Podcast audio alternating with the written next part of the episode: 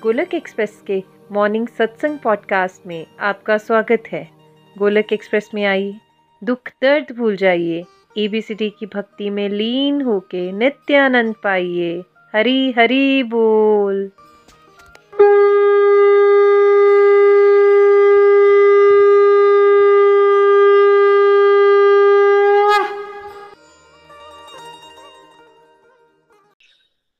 जय श्री कृष्ण चैतन्य प्रभु नित्यानंद श्री अद्वैत गदाधर श्रीवास गौ भक्तवृंदा। हरे कृष्णा कृष्ण कृष्ण हरे हरे, हरे राम राम राम हरे हरे। ओम नमो भगवते वासुदेवाय, ओम नमो भगवते वासुदेवाय, ओम नमो भगवते वासुदेवाय। श्रीमद् भागवत गीता की जय, गौर निताय की जय, श्री श्री राधा श्याम सुंदर की जय। Visit the body free as soul. Hari Hari बोल, हरि हरि बोल। श्री श्री व्यस्त आत्मा श्री मस्त हरि नाम जपते हुए transform the world by transforming yourself. जय श्री कृष्ण। न शस्त्र पर, न शास्त्र पर, न धन पर, न किसी युक्ति पर मेरा जीवन तो आश्रित है प्रभु केवल केवल आपकी कृपा शक्ति पर। गोलोक एक्सप्रेस में आइए, दुख दर्द भूल जाइए, एबीसीडी की भक्ति में लीन होके नित्य आनंद पाइए। हरि हरि बोल एवरीवन, हरि हरि बोल। जय श्री राम, जय श्री राधे कृष्ण। आज के सत्संग में आप सभी का स्वागत है। जैसा आप जानते हैं कि chapter 13 nature the enjoyer consciousness प्रकृति पुरुष चेतना चैप्टर कंक्लूड हो चुका है। और हम हमेशा कोशिश करते हैं कि चैप्टर के कंक्लूजन के बाद एक बार उसको फिर से रिवाइज किया जाए, मल्टीपल चॉइस क्वेश्चंस किए जाएं, ताकि जो हमारा नेचर है अभी तक कि हम संसार को याद करते हैं और भगवान की जो बातें होती हैं उसको भूल जाते हैं। अब हम उसको पैटर्न को उल्टा कर रहे हैं, संसार की बातें भूल जाएं कोई बात नहीं, बट भगवान की बातें नहीं भूलनी चाहिए, है ना। तो रिविजन रियली हेल्प्स। और ये चैप्टर ना काफी कॉम्प्लिकेटेड लगता है, मैक्सिमम डिवोटीज को ना ये बहुत मुश्किल लगता है, इसमें ज्ञान बहुत ज्यादा हैवी है, है ना। को घबराने की बात नहीं। हम आपको हमेशा कहते हैं अगर कुछ नहीं भी आता है समझ कभी भागवत गीता का, तब भी आपकी शुद्धि हो रही है, तब भी आपका मन ही शांत हो रहा है, आप कुछ लाभ भी कर ले रहे हो, कोई घबराने की बात नहीं। नहीं समझ आता है तो फिर भी विल ट्राई। अर्जुन ने क्या यहाँ पूछा था भगवान से कि भाई प्रकृति क्या है, पुरुष क्या है, चेतना क्या है, क्षेत्रज्ञ क्या है, बड़े सारे क्वेश्चन किए उसने, है ना। तो भगवान ने उसको कहा कि देखो अर्जुन, जो क्षेत्र है वो तुम्हारा शरीर है, ठीक है, और क्षेत्रज्ञ क्या है, वो आत्मा जो तुम हो, ठीक है, जो तुम इस शरीर को जानते हो, और एक एक क्षेत्रज्ञ जो सबको जानता है वो मैं हूं, है ना। तो क्षेत्र क्या हुआ, फिर हमने एग्जांपल से समझाया था कि जैसे आप एक फार्मर हो तो आपका एक खेत है, तो फार्मर का खेत क्या हुआ, उसका क्षेत्र हो गया, ठीक है। मान लीजिए अब आत्मा जो है वो एक फार्मर है, वो क्या कर रही है, शरीर के थ्रू हम कौन सी खेती करते हैं, हम कर्मों की क्या कर रहे हैं, सब लोग खेती करते जा रहे हैं, ठीक है। तो क्षेत्र क्या हुआ हमारा सबका, किसके थ्रू काम कर रहे हो आप, अभी मैं किसके थ्रू बात कर रहा हूं और आप किसके थ्रू सुन रहे हो। जो आप सुन रहे हो डायरेक्टली आज आत्मा ही सुन रहे हो, या आपको एक वाया मीडिया है, बॉडी, राइट, बॉडी है ना। तो जो बॉडी है वो क्या है, सिंपल याद रखना है, बॉडी क्या है, आपका क्षेत्र है, ये कर्म क्षेत्र है, कर्म क्षेत्र, धर्म क्षेत्र, कुरुक्षेत्र, हम कहते हैं ना क्षेत्र बार बार की, बॉडी ही आपका क्षेत्र, क्षेत्र यानी कि वहां जहां आप कोई भी एक्टिविटीज कर रहे हो, आप कौन हो, आप आपकी जो बात होती है तो किसकी बात हो रही है, वो है क्षेत्रज्ञ यानी आत्मा। अब मैं ऑफ कोर्स अपने बारे में नितिन जी से के कंपैरिजन में थोड़ा ज्यादा जानता हूँ, नितिन जी अपने शरीर के बारे में ज्यादा जानते हैं, त्रिश्निका जी अपने बारे में जानती हैं, मोनिका जी आप अपने बारे में थोड़ा ज्यादा जानते हो। सारा जानते हैं क्या हम अपने बारे में, क्या हम अपने बारे में भी सारा जानते हैं, क्या लगता है आपको नितिन जी, क्या आप अपने बारे में भी सारा जानते हो। जी नहीं निखिल जी, हम अपने बारे में भी सारा नहीं जानते, है ना। तो हम नॉलेजेबल थोड़े बहुत हैं, ऐसा नहीं कि थोड़ा भी नहीं पता, हमें थोड़ा सा तो पता है, लेकिन हमें संपूर्ण ज्ञान हमारा अपना भी नहीं होता, ठीक है। आप में से कितने सारे लोग हैं जो ये जानते थे कि वो कभी वीडियो बना पाएंगे या वो भागवत गीता पढ़ा पाएंगे, नहीं जानते थे ना आप, बट हो गया, है ना। तो एक तो आप क्षेत्रज्ञ हो एज आत्मा, और दूसरे क्षेत्रज्ञ कौन है? जो सब कुछ जानते हैं, जो 100% जानते हैं, जो मेरे बारे में जानते हैं, आपके बारे में जानते हैं, आपसे भी अच्छा जानते हैं, है ना, जिसको ऑल नोइंग कहते हैं, है ना, जो चींटी के बारे में जानते हैं, हाथी के बारे में जानते हैं, अर्थ प्लेनेट में कौन क्या कर रहा है, वहां भी मार्स पे क्या हो रहा है, और दूसरे ब्रह्मांड के हर एक कोने में कौन है और क्या कर रहा है, और नॉट जस्ट इस जन्म में, हजारों लाखों करोड़ों जन्मों में उसका बही खाता जो है वो भगवान के ही कंप्यूटर सिस्टम में सेव्ड है, राइट। और अगर आपके पास एक कंप्यूटर आ भी जाए मान लीजिए जिसमें आप बहुत सारा डाटा सेव कर लो, ठीक है, मान लो 50,000 लोगों का डाटा सेव कर लिया आपने, फिर भी क्या आपको याद होगा, या आपको वो कंप्यूटर में जाके घुस के ढूंढना पड़ेगी, वो फाइल निकालनी पड़ेगी, और कभी मिलेगी कभी नहीं मिलेगी। नितिन जी आप क्या होगा आपके साथ? जो डिवोटीज की वीडियोस ऑन है उसको ऑफ कर ले, अनिल गुप्ता जी एंड गोल्डी चौधरी जी, फिर भी ढूंढना पड़ेगा, बिल्कुल ढूंढना पड़ेगा निखिल जी। हम ऐसे मेमोराइज नहीं कर सकते हैं, लिमिटेड है हमारी सारी की सारी सेंसेस ना, इवन इंटेलिजेंस भी लिमिटेड है। व्हाट अबाउट अगर वो कंप्यूटर फेलियर हो गया जिसमें आपने डाटा सेव किया था, तो वो सब गया, सब चला गया। अभी हमारे वर्कप्लेस पे क्या हुआ था कि क्रोनोस हमारा ऐप है, सिस्टम्स है, इसके थ्रू पेज और वो जाती थी, तो किसी ने हैक कर लिया, सिस्टम हैक हुआ, तो ऑलमोस्ट 20-25 दिन का सारा का सारा इनका डाटा डिलीट हो गया, लोगों की पेज में गड़बड़ हो गई। तो हम जब कंप्यूटर की बात वैसे करते हैं आपको समझाने के लिए, बट ये समझना पड़ेगा ये जो संसारिक कंप्यूटर्स हैं या सिस्टम्स हैं ये प्रोन है फेलियर्स के, होते रहते फेलियर्स यहाँ पे। दूसरा साथ में क्या हो जाता है, अगर सिस्टम में है भी तो एक तो आपको चलाना आएगा या नहीं आएगा, क्या सबको आता है? अगर मान लीजिए मैं दे दूं आपको एक कंप्यूटर जिसमें 50 लाख लोगों का डाटा रेडी है, डिटेल्स हैं उनकी, तब भी कितने लोग होंगे जो वो 50 लाख लोगों का डाटा ढूंढना जानते होंगे? भाई यहाँ पे गूगल मीट ऐप डाउनलोड करना मुश्किल लगती है आप लोगों को, है ना, टेलीग्राम ऐप क्या होती है ये नहीं समझ पा रही इंसान, राइट। तो ये हम क्यों आपको यहाँ पे ऐसे बताते हैं, ताकि हम समझ सकें, हमारे में विनम्रता है, क्योंकि जब हम भगवान के टॉपिक पे बात करना शुरू करते हैं ना, तो हर बंदा बॉन्ड बन जाता है यहाँ पे, उसको लगता है कि जैसे ये तो मेरा जन्म सिद्ध अधिकार है कि मैं भगवान के टॉपिक पे तो ऐसे समझ जाऊंगा। नहीं, हमें ये समझना पड़ेगा आप संसारिक चीजों को भी नहीं समझ पा रहे हो भाई ठीक से, भगवान की बातें तो छोड़ो, ठीक है। जितना आप ये सोचोगे कि मैं नहीं समझ सकता हूँ भगवान को, भगवान की कृपा पे आश्रित हो जाओगे, उतना अच्छा समझ पाओगे। जितना ये अकड़ रखोगे कि मैं समझ सकता हूं, उतना समझ नहीं आएंगी ये बातें, ठीक है। तो क्या करना है आपको, ये जानना है कि आप क्या हो, क्षेत्रज्ञ हो, है ना, शरीर को जानने वाले हो, लेकिन लिमिटेड लेवल पे।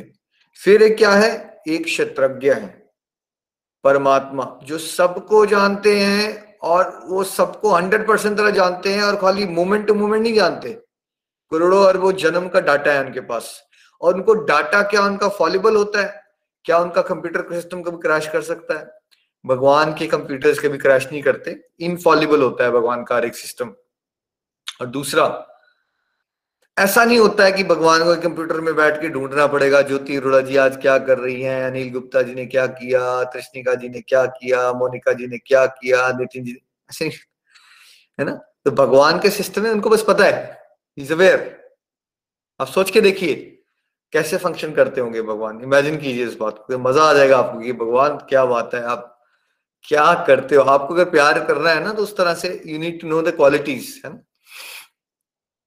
फिर क्या होता है कि क्षेत्र और क्षेत्रज्ञ के बारे में आपको पता चल गया, तो आपको कंफ्यूजन है इसमें। क्षेत्र क्या है, आपका शरीर जिसमें आप काम कर रहे हो भी, ठीक है, जिससे आप पुण्य और पाप करते रहते हो, लेकिन आपको करना क्या है, दिव्य प्रेमा भक्ति, ठीक है।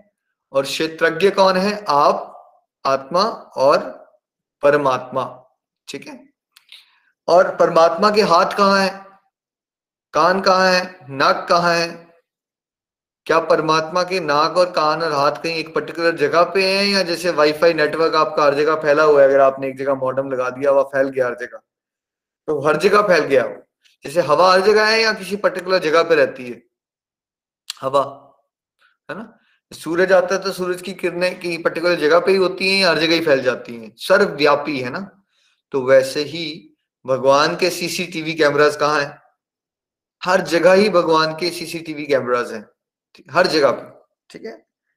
तो भगवान ने कहा देखो अर्जुन, मैं तुम्हें बताया मैंने, क्षेत्र क्या है, बॉडी है, नॉलेज क्या है, क्या है नॉलेज, ज्ञान क्या है, संसार में तो आप किसी भी चीज की बारे में जानने को, थोड़ा आईटी के बारे में जान लिया तो ज्ञानी बन गए आप सामाजिक दृष्टि से, ठीक है।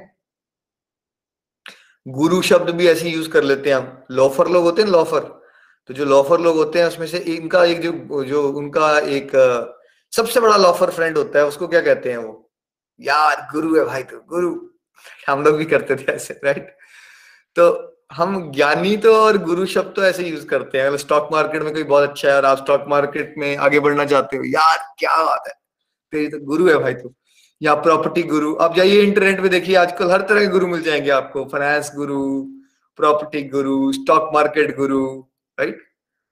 और ऐसे ही हम ज्ञान को भी समझ लेते हैं। लेकिन अगर भगवान की दृष्टि से आपको चलना है तो ज्ञान क्या है, ये जो आप सुन रहे हो ना, ये है ज्ञान, जो आपको बताएगा शरीर क्या है, आप कौन हो, आप किस एक पर्टिकुलर संबंध को भूल चुके हो जो आपका ईश्वर के साथ है, कैसे उसको जगाना है। ये जो बातें आप भगवत गीता में सुनते हो, समझते हो सत्संग में, ये ज्ञान होता है। बाकी जो संसारिक है, ठीक है, थोड़ा बहुत वो पता होना चाहिए आपको, ABCD, ताकि आप अपना संसार में बिल्स पे कर सको। बट अभी क्या हो रखा है कि हमने संसारिक विद्या के लिए अपना पूरा जीवन झोंक दिया है और आध्यात्मिक विद्या के लिए हमारे पास टाइम ही नहीं है, यहाँ फंसे हुए हैं, इसलिए है ना। तो भगवान ने ये भी कहा, लेकिन ये बातें समझ कौन सकता है, जानने योग्य कौन है, क्या है जानने योग्य। मान लीजिए एक पर्सन ने 30 साल स्टॉक मार्केट के बारे में जानने में लगा दिया, दूसरे पर्सन ने भगवान के बारे में जान लगा दिया, तो जानने योग्य कौन है। स्टॉक मार्केट की नॉलेज, पॉलिटिक्स की नॉलेज, क्या मिलेगा आपको अल्टीमेटली। हो सकता है कुछ कुछ लोगों के दोस्तों की नजरों में आप बड़े स्मार्ट बन गए, या हो सकता है आपका मैगजीन में एक बार एक नाम छप जाए कि आप बहुत इंटेलिजेंट हो। बट अगर आप आध्यात्मिक दृष्टि से देखो, ये जन्म मृत्यु की चक्कर के हिसाब से, तो आप कहाँ स्टैंड करते होगी आपको अगर एक पर्टिकुलर फील्ड के बारे में ज्यादा पता चल गया, ठीक है। जानने योग्य क्या है अल्टीमेटली, अगर हमारे लाइफ का पर्पस ही भगवान को, प्रेम को पाना है, तो फिर जानने योग्य क्या है। वो ज्ञान जो आपको भगवत प्रेम की प्राप्ति करवाता है, आपके भगवान से भूले हुए संबंध को जागृत करवाता है, वही जानने योग्य है। इसके अलावा जितने भी आप पापड़ बेलते रहते हो, देखिए इसको गलत मत दीजिए, थोड़ा बहुत अगर आपको, सब आप लॉयर हो, थोड़ा सा आप लॉ की किताब पढ़ोगे, नहीं आप डॉक्टर हो, थोड़ी सी मेडिकल की बातें पढ़ोगे, वो अलग बात होती है। बट एक संग्रह करने के चक्कर में आप पड़ गए कि मैं ये भी जान लूं, मैं वो भी जान लूं संसार के बारे में, और आपके पास डिवाइन नॉलेज लेने का समय नहीं होता, यहाँ गड़बड़ हो जाती है ना? तो अब भगवान ने कहा ये बातें, लेकिन समझ कौन पाएगा, कौन समझ पाएगा। केवल और केवल मेरे भक्त ही इन बातों को समझ सकते हैं, और फिर वो मेरे दिव्य रूप को, स्वभाव को प्राप्त कर लेंगे। तो भगवान का स्वभाव क्या है, कैसा है, भगवान ने बता दिया आपको। इनविजिबल लॉक किसके पास चाबी देंगे भगवान, डिवाइन नॉलेज की। जैसे जैसे आपका भक्ति भाव बढ़ता जाता है, वैसे वैसे भगवत कृपा से आप ये बातें समझना शुरू कर देते हो। ये डिसेंडिंग नॉलेज होती है, ये असेंडिंग नॉलेज नहीं होती। इसको भी मैं एक्सप्लेन कर देता हूं। संसारिक नॉलेज ना असेंडिंग होती है। असेंडिंग में क्या होता है कि मान लीजिए आपको मोबाइल के बारे में जानना है, तो 2-4 लोग हैं, मोबाइल खोला, अंदर देखा, झांका, ये कैसे बना है। एक्सपेरिमेंटेशन के थ्रू आप समझने की कोशिश करते हो संसार की बातों को, ठीक है। बड़े बड़े साइंटिस्ट होते हैं, लगे रहते हैं, कुछ ना कुछ एक्सपेरिमेंट करेंगे लेबोरेटरीज में, उससे ढूंढेंगे कुछ, राइट, डिडक्शंस निकालते हैं, स्पेकुलेशंस होती हैं उसमें। ऐसे आप सीख सकते हो संसार में बहुत सारी बातें। लेकिन जो आध्यात्मिक ज्ञान होता है, ये डिसेंडिंग होता है। ये अगर ऊपर से कृपा होगी और कोई आपको ट्रू स्पिरिचुअल गाइड मिल गया और उसकी कृपा बरस गई आपके ऊपर, तो ये ज्ञान समझ आ जाएगा आपको। और अगर आप ऐसे सोचो कि आप खुद अपना जोर लगा के ज्ञान पालोगे, है ना, सडनली आपने ऐसे कुछ किया और मेहनत करके ज्ञान पा लिया आपने, ये नहीं होता। ये डिसेंडिंग होता है, ये कृपा से ही मिल सकता है ना। डिसेंड ऊपर से नीचे आता है, ये नीचे से ऊपर नहीं जा सकता, समझ रहे हो आप। ऊपर से नीचे आता है, मतलब जब आपके ऊपर कृपा होगी, आपको कृपा का पात्र बनाया जाएगा, तब आपको ये बातें समझ आना शुरू हो जाएंगी। अदरवाइज कोई संभावना नहीं है। डज नॉट मैटर आपके पास कितनी डिग्रियां हैं, कितना बैंक में पैसा है। हो सकता है आप 70 साल के हो, आपके पास बहुत फाइनेंशियली वेल ऑफ हो, आप IAS ऑफिसर हो, आप MP बन गए हो, या सुप्रीम साइंटिस्ट बन गए हो, लाइक बहुत जबरदस्त नोबेल प्राइज भी ले लिया आपने, बट क्या आपको भगवत ज्ञान की बातें समझ आ सकती हैं?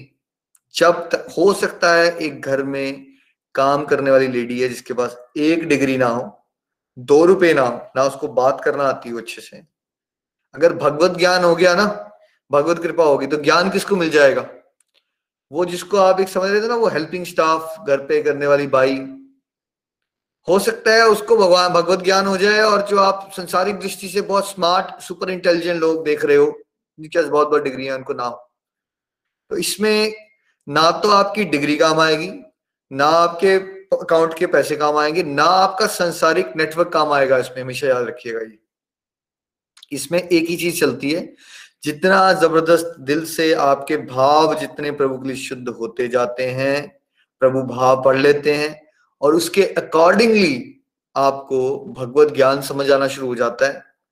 और जैसे जैसे आप भगवत ज्ञान को समझते हो तो फिर क्या होता है, अल्टीमेटली भगवान कह रहे हैं एक दिन आप मेरे स्वभाव को प्राप्त कर लोगे। भगवान का स्वभाव क्या है? सच्चित आनंद। सच है ना, क्या है सच? अमर। अभी हम कहाँ हैं? मृत शरीर में है ना अभी हम।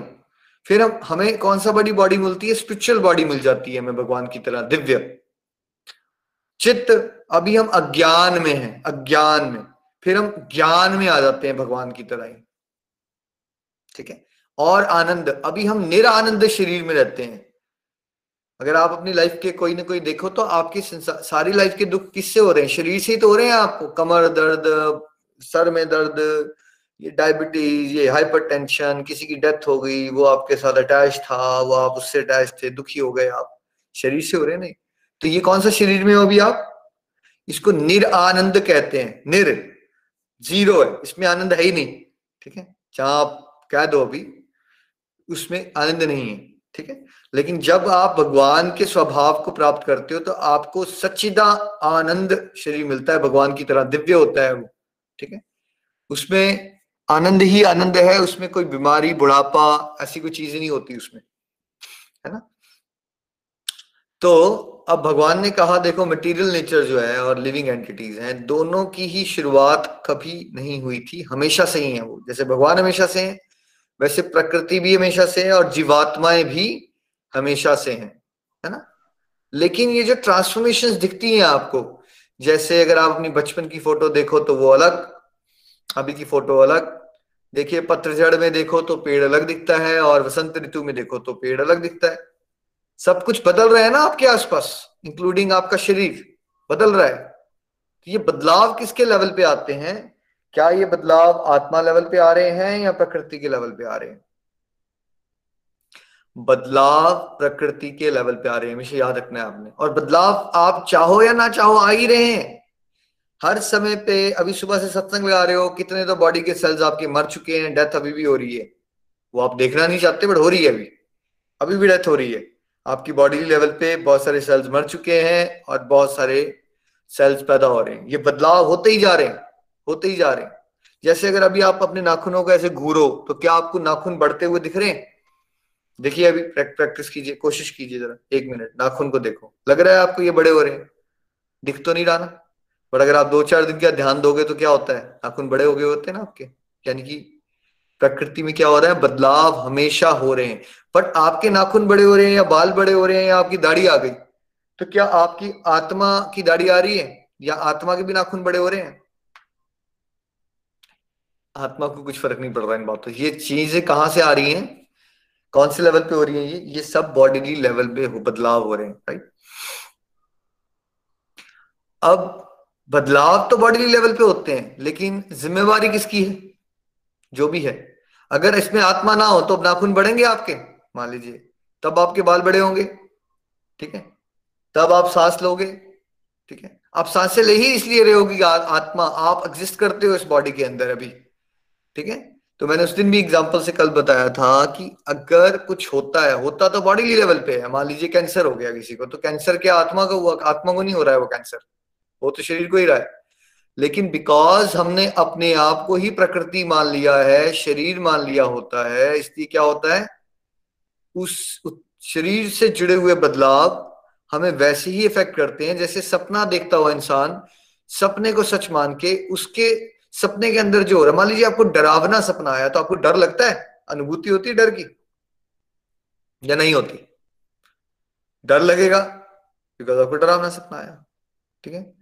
और अगर आप मान लो आप सत्संग लगा रहे हो और आपको कोई भगवान से जुड़ा हुआ सपना आया तो क्या आपका अश्रुधारा भी बह सकती है, आपको रोंगटे भी खड़े हो सकते हैं, आप अनुभव कर रहे हो उसको उस समय पे, बिल्कुल उसी समय अनुभव कर रहे हो आप, ठीक है। तो सपना जैसे आपको दिख रहा है ना, लेकिन जब वो सपना दिख रहा है तो उस समय वो हकीकत ही होता है आपके लिए। वैसे ही बिकॉज हमने लाखों करोड़ों जन्मों से शरीर को ही अपना सच मान लिया हुआ है, इसलिए उससे जुड़े हुए जो चेंजेस हो रहे होते हैं, उसमें सफरिंग आ रही होती है, इंजॉयमेंट है, हम वैसे ही एक्सपीरियंस करते हैं सोल लेवल पे, लेकिन सोल को एज सच कुछ फर्क नहीं पड़ रहा होता, समझ रहे हो। जैसे किसी ने 4D मूवी देखी है कोई थिएटर में जाके, 4D मूवी चल रही होती है तो क्या होता है वहां पे, अगर मान लो पानी के छींटे पड़े तो क्या आपको ऐसा लगना शुरू हो जाता है कि आपके ऊपर पानी के छींटे पड़े, राइट? ऐसा फीलिंग आ जाएगी आपको कि पानी के छींटे पड़े आपके ऊपर, है ना, तो सच लगता है वो। ये तो 4D मूवी की बात कर रहा हूँ ना मैं, बट ये जो बॉडी वाली मूवी है ये कौन सी वाली है, मल्टी डायमेंशनल है मूवी, इसमें 4D नहीं है, इसमें 50D है, 500D है, तो ये बिल्कुल सच ही लगेगा आपको पूरा का पूरा, है ना, ये सब कुछ सच चल रहा है। लेकिन जिम्मेवारी किसकी है? मान लीजिए अगर किसी ने एक पर्सन को थप्पड़ मार दिया तो जिम्मेवारी आत्मा की है या शरीर की है? क्या वो ये कह सकता है? जज, मान लीजिए अगर किसी ने किसी का मर्डर कर दिया और जज के पास हो जाए तो वो बोले तूने मर्डर क्यों किया? नहीं, मैंने मर्डर नहीं किया था, मेरे शरीर ने मर्डर कर दिया था। आज तक सुना है आपने ऐसी कोई बात? तो वो जज क्या बोलेगा? भाई तू जिम्मेवार है इसका, तो रिस्पॉन्सिबिलिटी किसको लेनी मिलेगी और उसको दंड देना देंगे ना। तो रिस्पॉन्सिबिलिटी कभी भी शरीर की नहीं होती है, रिस्पॉन्सिबिलिटी आपकी होती है एज अ सोल। कुछ कर रहे हो आप, कोई एक्शन, और आज अगर आप कुछ सफर कर रहे हो या कुछ इंजॉय कर रहे हो वो भी एज आत्मा आप ही की रिस्पॉन्सिबिलिटी है, बिकॉज आपने ही किसी ना किसी शरीर में किसी को तड़पाया हुआ है, परेशान किया हुआ है, उसकी सफरिंग आपको लेनी है आज इस शरीर में। या फिर आपने जो पुण्य किए हैं उसके अकॉर्डिंगली आपको रोटी कपड़ा मकान अच्छा मिल रहा है, यश मिल रहा है, नाम शोहरत जो मिल रहा है ना, वो आप ही के अपने पुण्य हैं, ठीक है। तो आत्मा के ही पुण्य और पापों के अकाउंट्स जो है उसको अलग अलग शरीरों में जाके अल्टीमेटली उस सफरिंग और एंजॉयमेंट को एक्सपीरियंस करना होता है। लेकिन वो सफरिंग और एंजॉयमेंट को वो किस माध्यम से एक्सपीरियंस करती है आत्मा, वो आप शरीर से ही करते हो, ठीक है। तो भगवान ने क्या कहा कि इस सबसे ऊपर एक दिव्य भोक्ता है जो साक्षी रूप में बेटा आपको देख रहा है, वो मैं हूं हमेशा आपके साथ। चाहे आप पाप, दुनिया का सबसे बड़ा पाप करो या दुनिया का सबसे बड़ा पुण्य करो या कुछ भी करो आप, लेकिन आपके साथ हमेशा कौन है? वो है भगवान। और हम इस माया जाल में क्यों फंसे हुए हैं? क्योंकि हम उस भगवान की अंदर की गाइडेंस को सुनने की जगह अपनी मन की, अहंकार की, दोस्तों की, अखबारों की सारे बातें सुन लेते हैं हम, है ना। तो अब ये सत्संग क्या करेंगे? आपका सत्संग आपको हेल्प करेंगे, आपके अंदर ही बैठे हुए परमात्मा क्या आपको बताना चाहते हैं वो समझने भी आपकी मदद करेंगे, बिकॉज अभी आपका परमात्मा साथ वैसा कनेक्शन नहीं है ना। तो आपको आवाज नहीं सुनाई देती, आपको ये नहीं पता चलता माया क्या है, भगवान क्या कह रहे हैं, है ना। तो जब सत्संग में आते हो स्पिरिचुअल गाइड का वैसा कनेक्शन होता है, उसको चुना जाता है, वो परमात्मा की आवाज आप तक पहुंचा सकता है। तो एक तो इंटरनल टू एक्सटर्नल होती है आवाज, एक एक्सटर्नल टू इंटरनल होती है परमात्मा की आवाज। तो अभी कौन सी आवाज आ रही है आपको? परमात्मा को बाहर से आ रही है, कानों से सुन रहे हो, अंदर जा रही है ना। फिर अगले लेवल जब आएंगे ना आपके डिवोशन में आगे बढ़ जाओगे, फिर दोनों होना शुरू हो जाएगा, अंदर से भी आवाज आएगी बड़ी लाउडली और समझ जाओगे अच्छा भगवान ने ये कहा है। अभी नहीं समझ आती आपको, बड़ी जल्दी कंफ्यूज हो जाते हो क्या कहा है भगवान ने। Internal to external, external to internal, है ना। ऐसा लग रहा है आपको कि जैसे मैं बाहर से बात कर रहा हूँ, आप कानों से सुन रहे हो, फिर ये अंदर जा रही है आपके, फिर आप चिंतन कर रहे हो इसके। इससे क्या होगा? Over a period of time आपको अपने अंदर से भी परमात्मा की आवाज स्पष्ट रूप से सुनाई देना शुरू होगी जो भी नहीं सुनाई देती। कितने डिवोटीज के साथ ऐसा होना शुरू हो गया जिनको सिंक्रोनाइजेशन हो गई है। जैसे बड़ी बार ऐसा होता है कि मैं किसी डिवोटी को कुछ ऑडियो डालता हूँ और उसी 30 सेकेंड्स के अंदर वो डिवोटी भी सेम पर्टिकुलर पॉइंट पे मुझे ऑडियो डाल रहा है, सेम। कैसे हो गया ये? यानी कि अब उनको भी परमात्मा की आवाज सुनाई देना शुरू, जो परमात्मा मुझे बता रहे हैं और जो उनको बता रहे हैं वो सेम हो गया। नितिन जी होता है मेरे साथ, आपके साथ ये बहुत बार, मेरे साथ, रूपाली जी आपके साथ, भाभी आपके साथ होता है, हम सबके साथ। बहुत बार हो रहा है और इसकी जो ग्रेविटी है वो बढ़ती जा रही है ना। पहले नितिन जी कितने डिवोटीज के साथ होता था हमारा ये काम, मे बी 5-10, अब कह सकते हैं कि ये चीजें कई बार और एक्सटेंडेड सर्कल में 100-200 डिवोटीज के साथ होना शुरू हो गई है, जहाँ हम कुछ सोच रहे होते हैं। बिल्कुल है बिल्कुल ऐसा होता है। कई बार ऐसा भी होता है कि कोई डिवोटी के मन में कुछ चल रहा है, वो कोई सेवा चाहता है लेकिन उसने एज सच किसी को कम्युनिकेट नहीं किया हुआ, बट उसको वही सेवा मिल जाती है। आप उसी का नाम ले देते हो कि भाई इसको ये वाली सेवा मिल जाए तो अच्छा है। तो इस तरह से कई बार होना शुरू हो चुका है, और पहले वो 1 या 2 के साथ होता था, अब वो 100s में भी हो रहा है सेम टाइम पे सब कुछ। ये आपको भगवान के ये दिख रहा है ना कि कैसे सुन रहे हैं वो आपकी आवाज, हमारी आवाज सुनते हैं वो, है ना, वो रिस्पॉन्ड करते हैं भगवान अलग अलग तरीकों से। ये उसका एक एग्जाम्पल है। फिर भगवान ने कहा जो ये प्रकृति, पुरुष, चेतना, ये सब बातें सुन लेगा और समझ पाएगा वो मुक्ति के योग्य हो चुका है। चाहे उसकी आज प्रेजेंट सिचुएशन को कैसी भी, जैसे मान लो किसी को डिसेबिलिटी है, कोई हॉस्पिटलाइज हो रखा है, कोई बेड रिडन है, कोई पैरालिसिस है, ऐसा लगता है ना उसकी, आपको उसकी हालात देख के आपको लगेगा यार इसकी कितनी डिफिकल्ट लाइफ है। बट अगर उसको भगवत ज्ञान हो गया ना, ये वाला जो बता रहे हो, चाहे उसकी मटेरियल लाइफ आपको जितनी भी खराब दिख रही हो, भगवान क्या कह रहे हैं, अब उसका दोबारा यहाँ जन्म नहीं होगा, ये भगवान की गारंटी है। ये भगवत ज्ञान मिलेगा ही नहीं आपको, ये ज्ञान मिलता ही बहुत विरले लोगों को है जिनकी बहुत स्टेज आ गई है। आप जैसे 100 पे मुक्ति है तो आप 90 वाले लोग हो भाई, 90-95 पे खड़े हो आप, है ना। यहाँ से आपको बहुत बड़ा ब्लंडर करना पड़ेगा यहाँ से भटकने के लिए, अदरवाइज आप बहुत क्लोज हो भगवान के। भगवान ने कहा कोई कर्म योग से, कोई ध्यान योग से, कोई ज्ञान योग से, सब मुझे ही प्राप्त करने की कोशिश कर रहे हैं। और फिर कुछ ऐसे भी लोग हैं जो भगवान से जुड़े, जो भक्त होते हैं, उनकी बातें विनम्रता से सुनते रहते हैं और इस तरह से भी वो भगवत धाम को प्राप्त कर सकते हैं। तो यही तो है गोलोक एक्सप्रेस, कोई सुनता जा रहा है, किसी को नॉलेज नहीं थी क्या करना है कैसे करना है, देखिए। और कई बार डिवोटीज 3 महीने 6 महीने सुन के कविताएं बना रहे हैं, कोई सेल्फ कंपोज्ड भजन गाना शुरू हो गया। ये कैसे हो गया? जब किसी को ज्ञान ही नहीं था तो ऐसा क्या हुआ? ना तो उन्होंने वेद पढ़े, ना उन्होंने बहुत बड़ी तपस्याएं की। ठीक है, हम में से बहुत सारे लोग इंक्लूडिंग नितिन जी, निमिष जी, प्रीति भाभी, रूपाली जी, सारे लोग प्रचारक बन गए। हुआ क्या? क्या नितिन जी आपको वेद पढ़ने पड़े, तपस्याएं करनी पड़ेगी? क्या किया आपने ऐसा? जी निखिल जी, ऐसा कुछ भी नहीं किया। अगर इस लाइफ टाइम की बात करें तो 29, 30, 33 इयर्स की एज तक तो बिल्कुल भी इन सब चीजों के बारे में नॉलेज नहीं थी। ऑल्दो मैं लॉयर हूँ, लेकिन भागवत गीता के बारे में मुझे इतना ही सुना था मैंने कि ये कोई बुक है जिसको ओथ दिलवाते हैं, ऐसे वो टीवी में देखा था। इससे ज्यादा कोई जानकारी नहीं थी। तो विनम्रता से, श्रवण से ही सब कुछ हो सकता है। इसलिए कभी ये नहीं कहना सुनने से क्या होगा, आपको कमेंट भी मारेंगे लोग, सुनने से क्या होगा। शास्त्र बातें हैं, श्रवण करते रहने से। जो भक्ति में जुड़े हुए लोग हैं, भक्तों की बातें सुनते रहोगे, कब हृदय परिवर्तन हो जाएगा। इसलिए पहले सत्संग आता है, सत्संग, साधना, सेवा, सदाचार। सत्संग करते रहोगे फिर साधना में भी दिल लगना शुरू हो जाएगा, मोटिवेशन मिल जाएगी, सेवा के भी आइडियाज आएंगे, जोश आएगा, बिहेवियर भी बदलना शुरू हो जाता है। और श्रवण करते करते ही आपको भगवत धाम की प्राप्ति हो जाएगी। श्रवण इतना पावरफुल है ना। सुखदेव गोस्वामी से परीक्षित महाराज ने श्रवण किया ना श्रीमद् भागवतम का, तो हो गई भगवत धाम की प्राप्ति, भगवत प्रेम की प्राप्ति। और वही श्रवण हम आज तक करते आ रहे हैं श्रीमद् भागवत गीता का, भागवतम का। और वही देखिए भागवत गीता का श्रवण ही तो कर रहे हैं। भगवान श्री कृष्ण से अर्जुन क्या सुन रहा है? भागवत गीता तो सुनी उसने। कहाँ वो डिप्रेशन में था, कहाँ वो बाहर निकल गया और उसने भगवत धाम की प्राप्ति कर ली। मतलब अपने संसार को भी जो उसकी ड्यूटी बनती है वो भी डिवोशनली परफॉर्म कर ली, साथ साथ में भगवत धाम भी प्राप्त कर लिया सुनने से, है ना।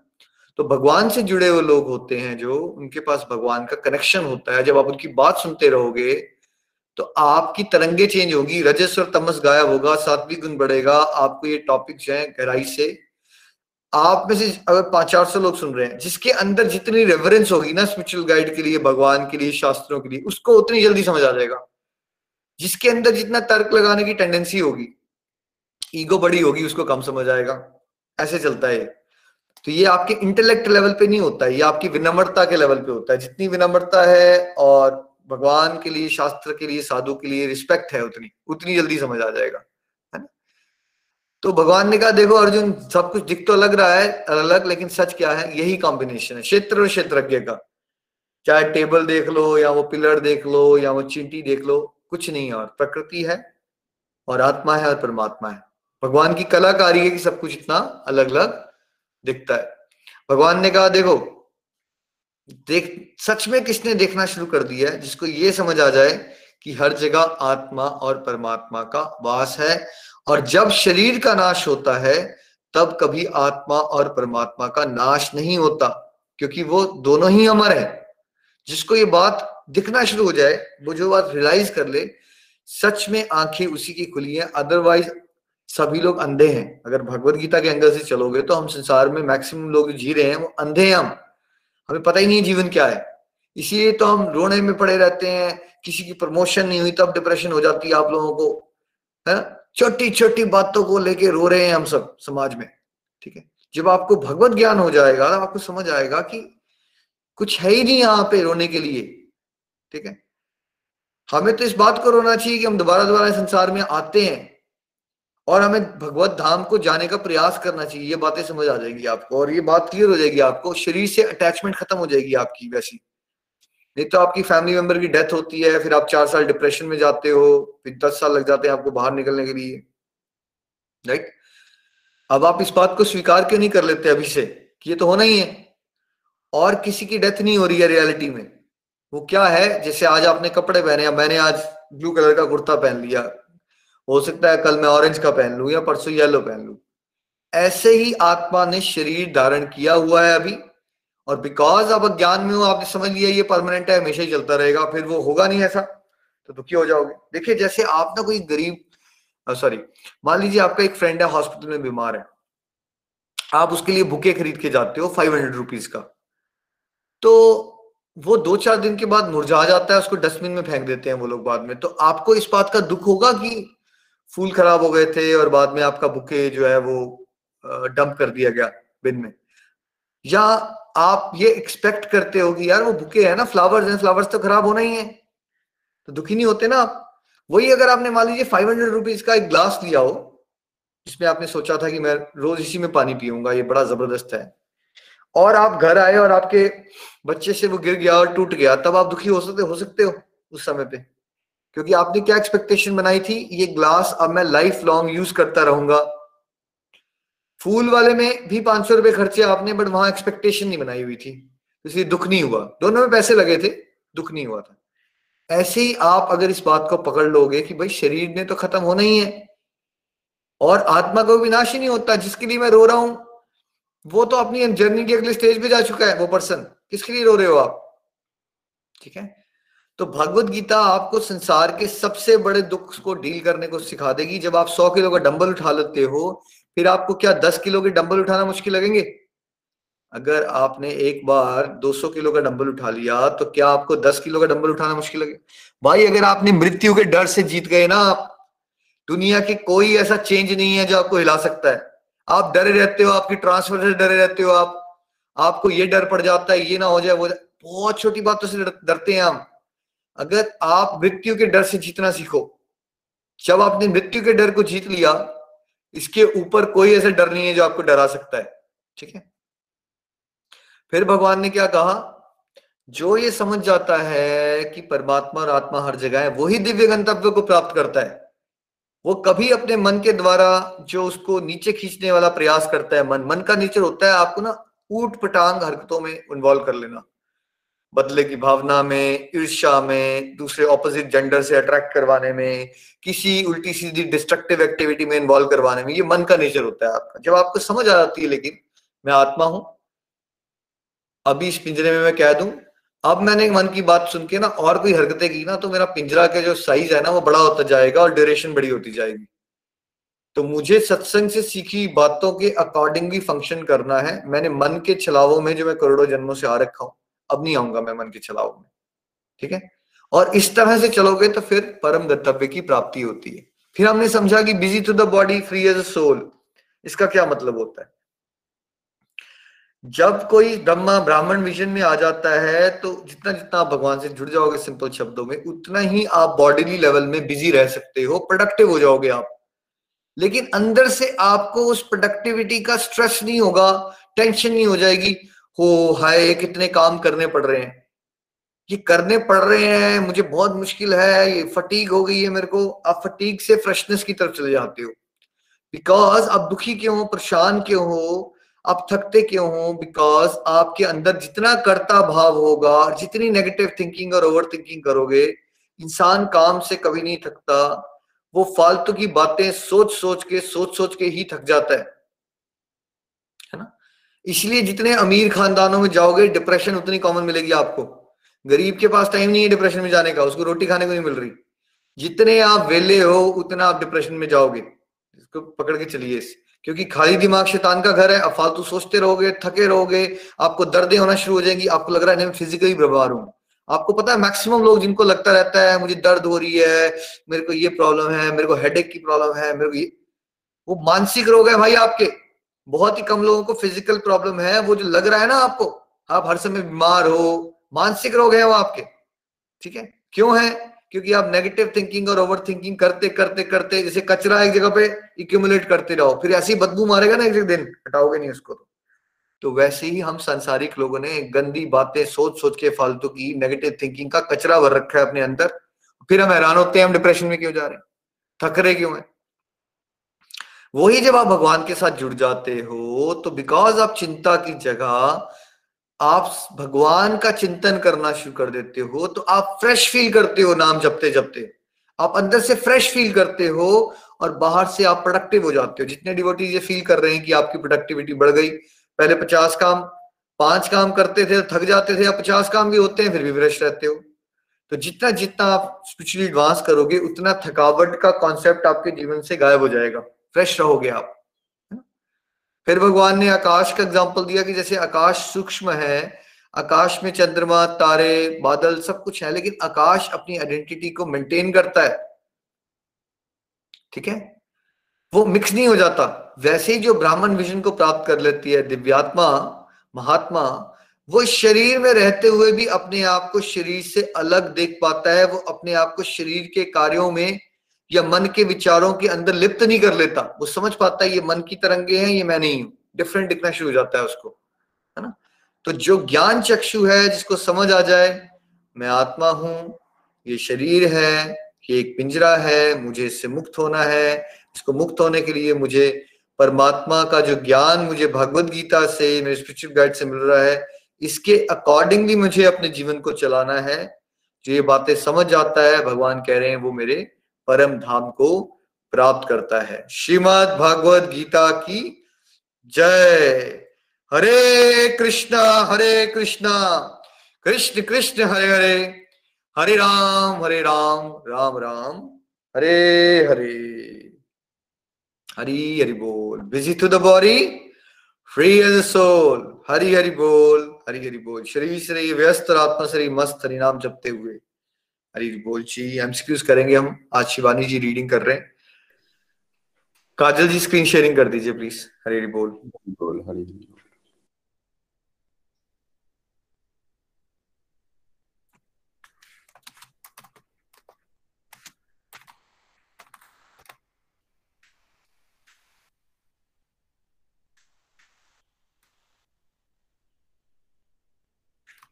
शिवानी जी आप हैं साथ में? चलिए, आई थिंक शिवानी जी नहीं है। हमारी सीनियर टीम का कोई और डिवोटी रेडी हो जो एमसीक्यू रीड करने के लिए? कोई भी एक डिवोटी वॉलंटियर कर सकता है।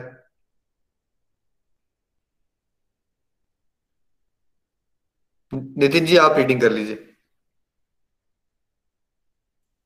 हरि हरि बोल, हरि हरि बोल। तो पहला एमसीक्यू, देहधारी जीवों के लिए कर्म क्षेत्र क्या है?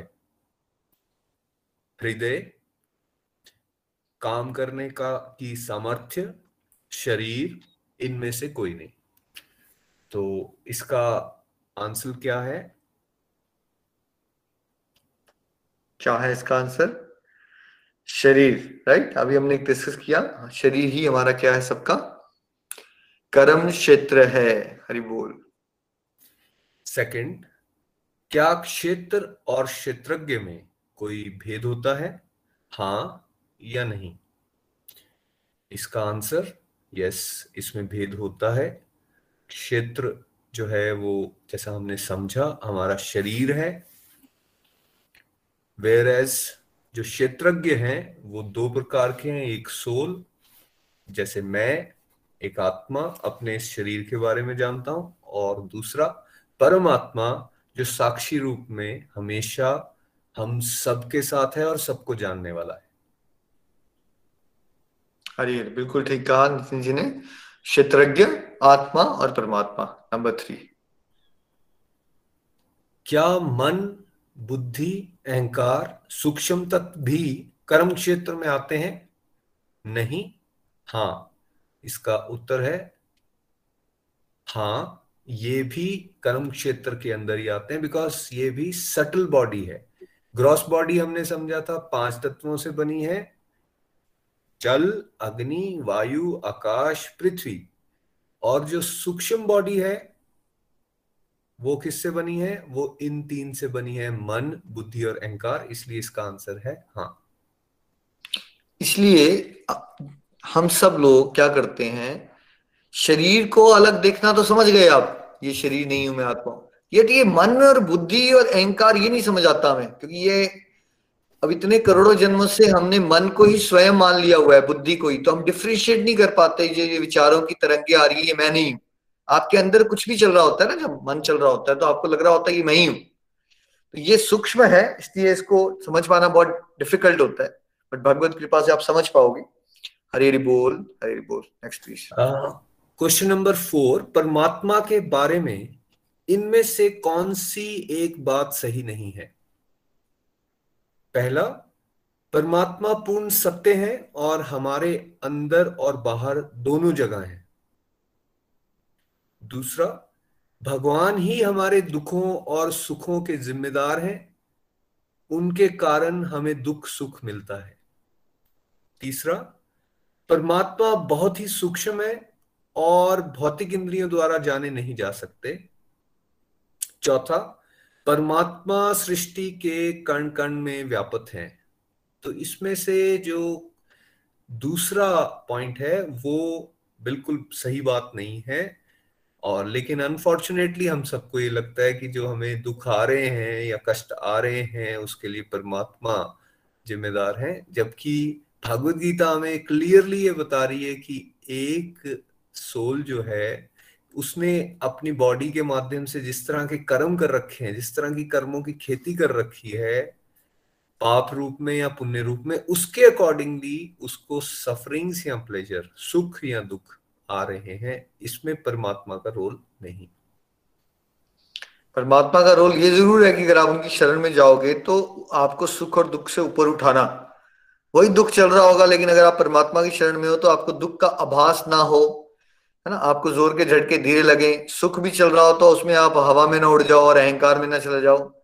भगवान से जुड़े रहोगे तो सुख और दुख से ऊपर निकल जाओगे, भगवान से नहीं जुड़ोगे तो हम तो लगता है हमें कि दुख बड़ा बुरा है हमारे लिए, दुख फिर भी ठीक होता है, लेकिन सुख जो होता है वो ज्यादा बुरा होता है हमारे लिए आध्यात्मिक दृष्टि से, बिकॉज अगर आप भगवान से नहीं जुड़े हो, सुख आपको अहंकारी बनाएगा ही बनाएगा, आप और घमंड में जाओगे और अल्टीमेटली आपके पतन का कारण हो जाएगा। इसलिए दोनों में ही भगवान से जुड़े रहेंगे तो वो कृपा से हमें सुख और दुख से ऊपर उठाते हैं, संभाव में जीना सिखाते हैं, परम गंतव्य की पहचान करवाते हैं, और उन सिचुएशंस को कैसे सहन करना है और बुद्धिमत्ता से उसमें भटकना नहीं है, ये भगवान सिखाते हैं। बट सुख और दुख आ क्यों रहे हैं? बिकॉज आपने कर्म कर रखे हैं ऐसे, उसके अकॉर्डिंगली तो रिस्पॉन्सिबिलिटी आपकी है। हरि हरि बोल, हरि हरि बोल। भगवान ज्ञान किसको कहते हैं? मैं ये क्वेश्चन नंबर 5 पढ़ रहा हूं। भगवान ज्ञान किसको कहते हैं? मार्केट में कौन सा सामान अच्छा मिल रहा है, इसकी जानकारी को भगवान ज्ञान कह रहे हैं। किसी को इंटरनेट बहुत अच्छा चलाना आता है, इसको ज्ञान कह रहे हैं। सोसाइटी में कौन सा फैशन चल रहा है, इसकी जानकारी रखना ज्ञान कहलाता है। और चौथा, ज्ञान यह है कि आप जान लो कि आप शरीर नहीं हो, आत्मा हो, और आपका एक ही परमानेंट रिश्ता है। भगवान के साथ। तो इसका जो आंसर है वो 4th नंबर पे है, डी है। बिकॉज देखिए बाकी सारी चीजें, जैसे आज के सत्संग में भी हमने समझा, बाकी सारी चीजें के बारे में जानकारी होना एक इंफॉर्मेशन कलेक्ट करने से ज्यादा कुछ और नहीं है। लेकिन भगवान ने क्या बताया, असल में ज्ञान क्या है कि हम इस विषय में जाने कि हम हैं कौन और हमारा भगवान के साथ रिश्ता क्या है। हमने सब कुछ जान लिया, सारी दुनियादारी की नॉलेज भी इकट्ठी कर ली, जो कि सत्संग में हमने समझा वो भी इकट्ठी नहीं हो सकती। अगर मैं अपना एग्जाम्पल दूं तो मेरे फादर और ग्रैंडफादर का जो ऑफिस है उसमें ना 1901 से लॉ बुक्स लगी हुई है, one of the biggest library है यहाँ पे।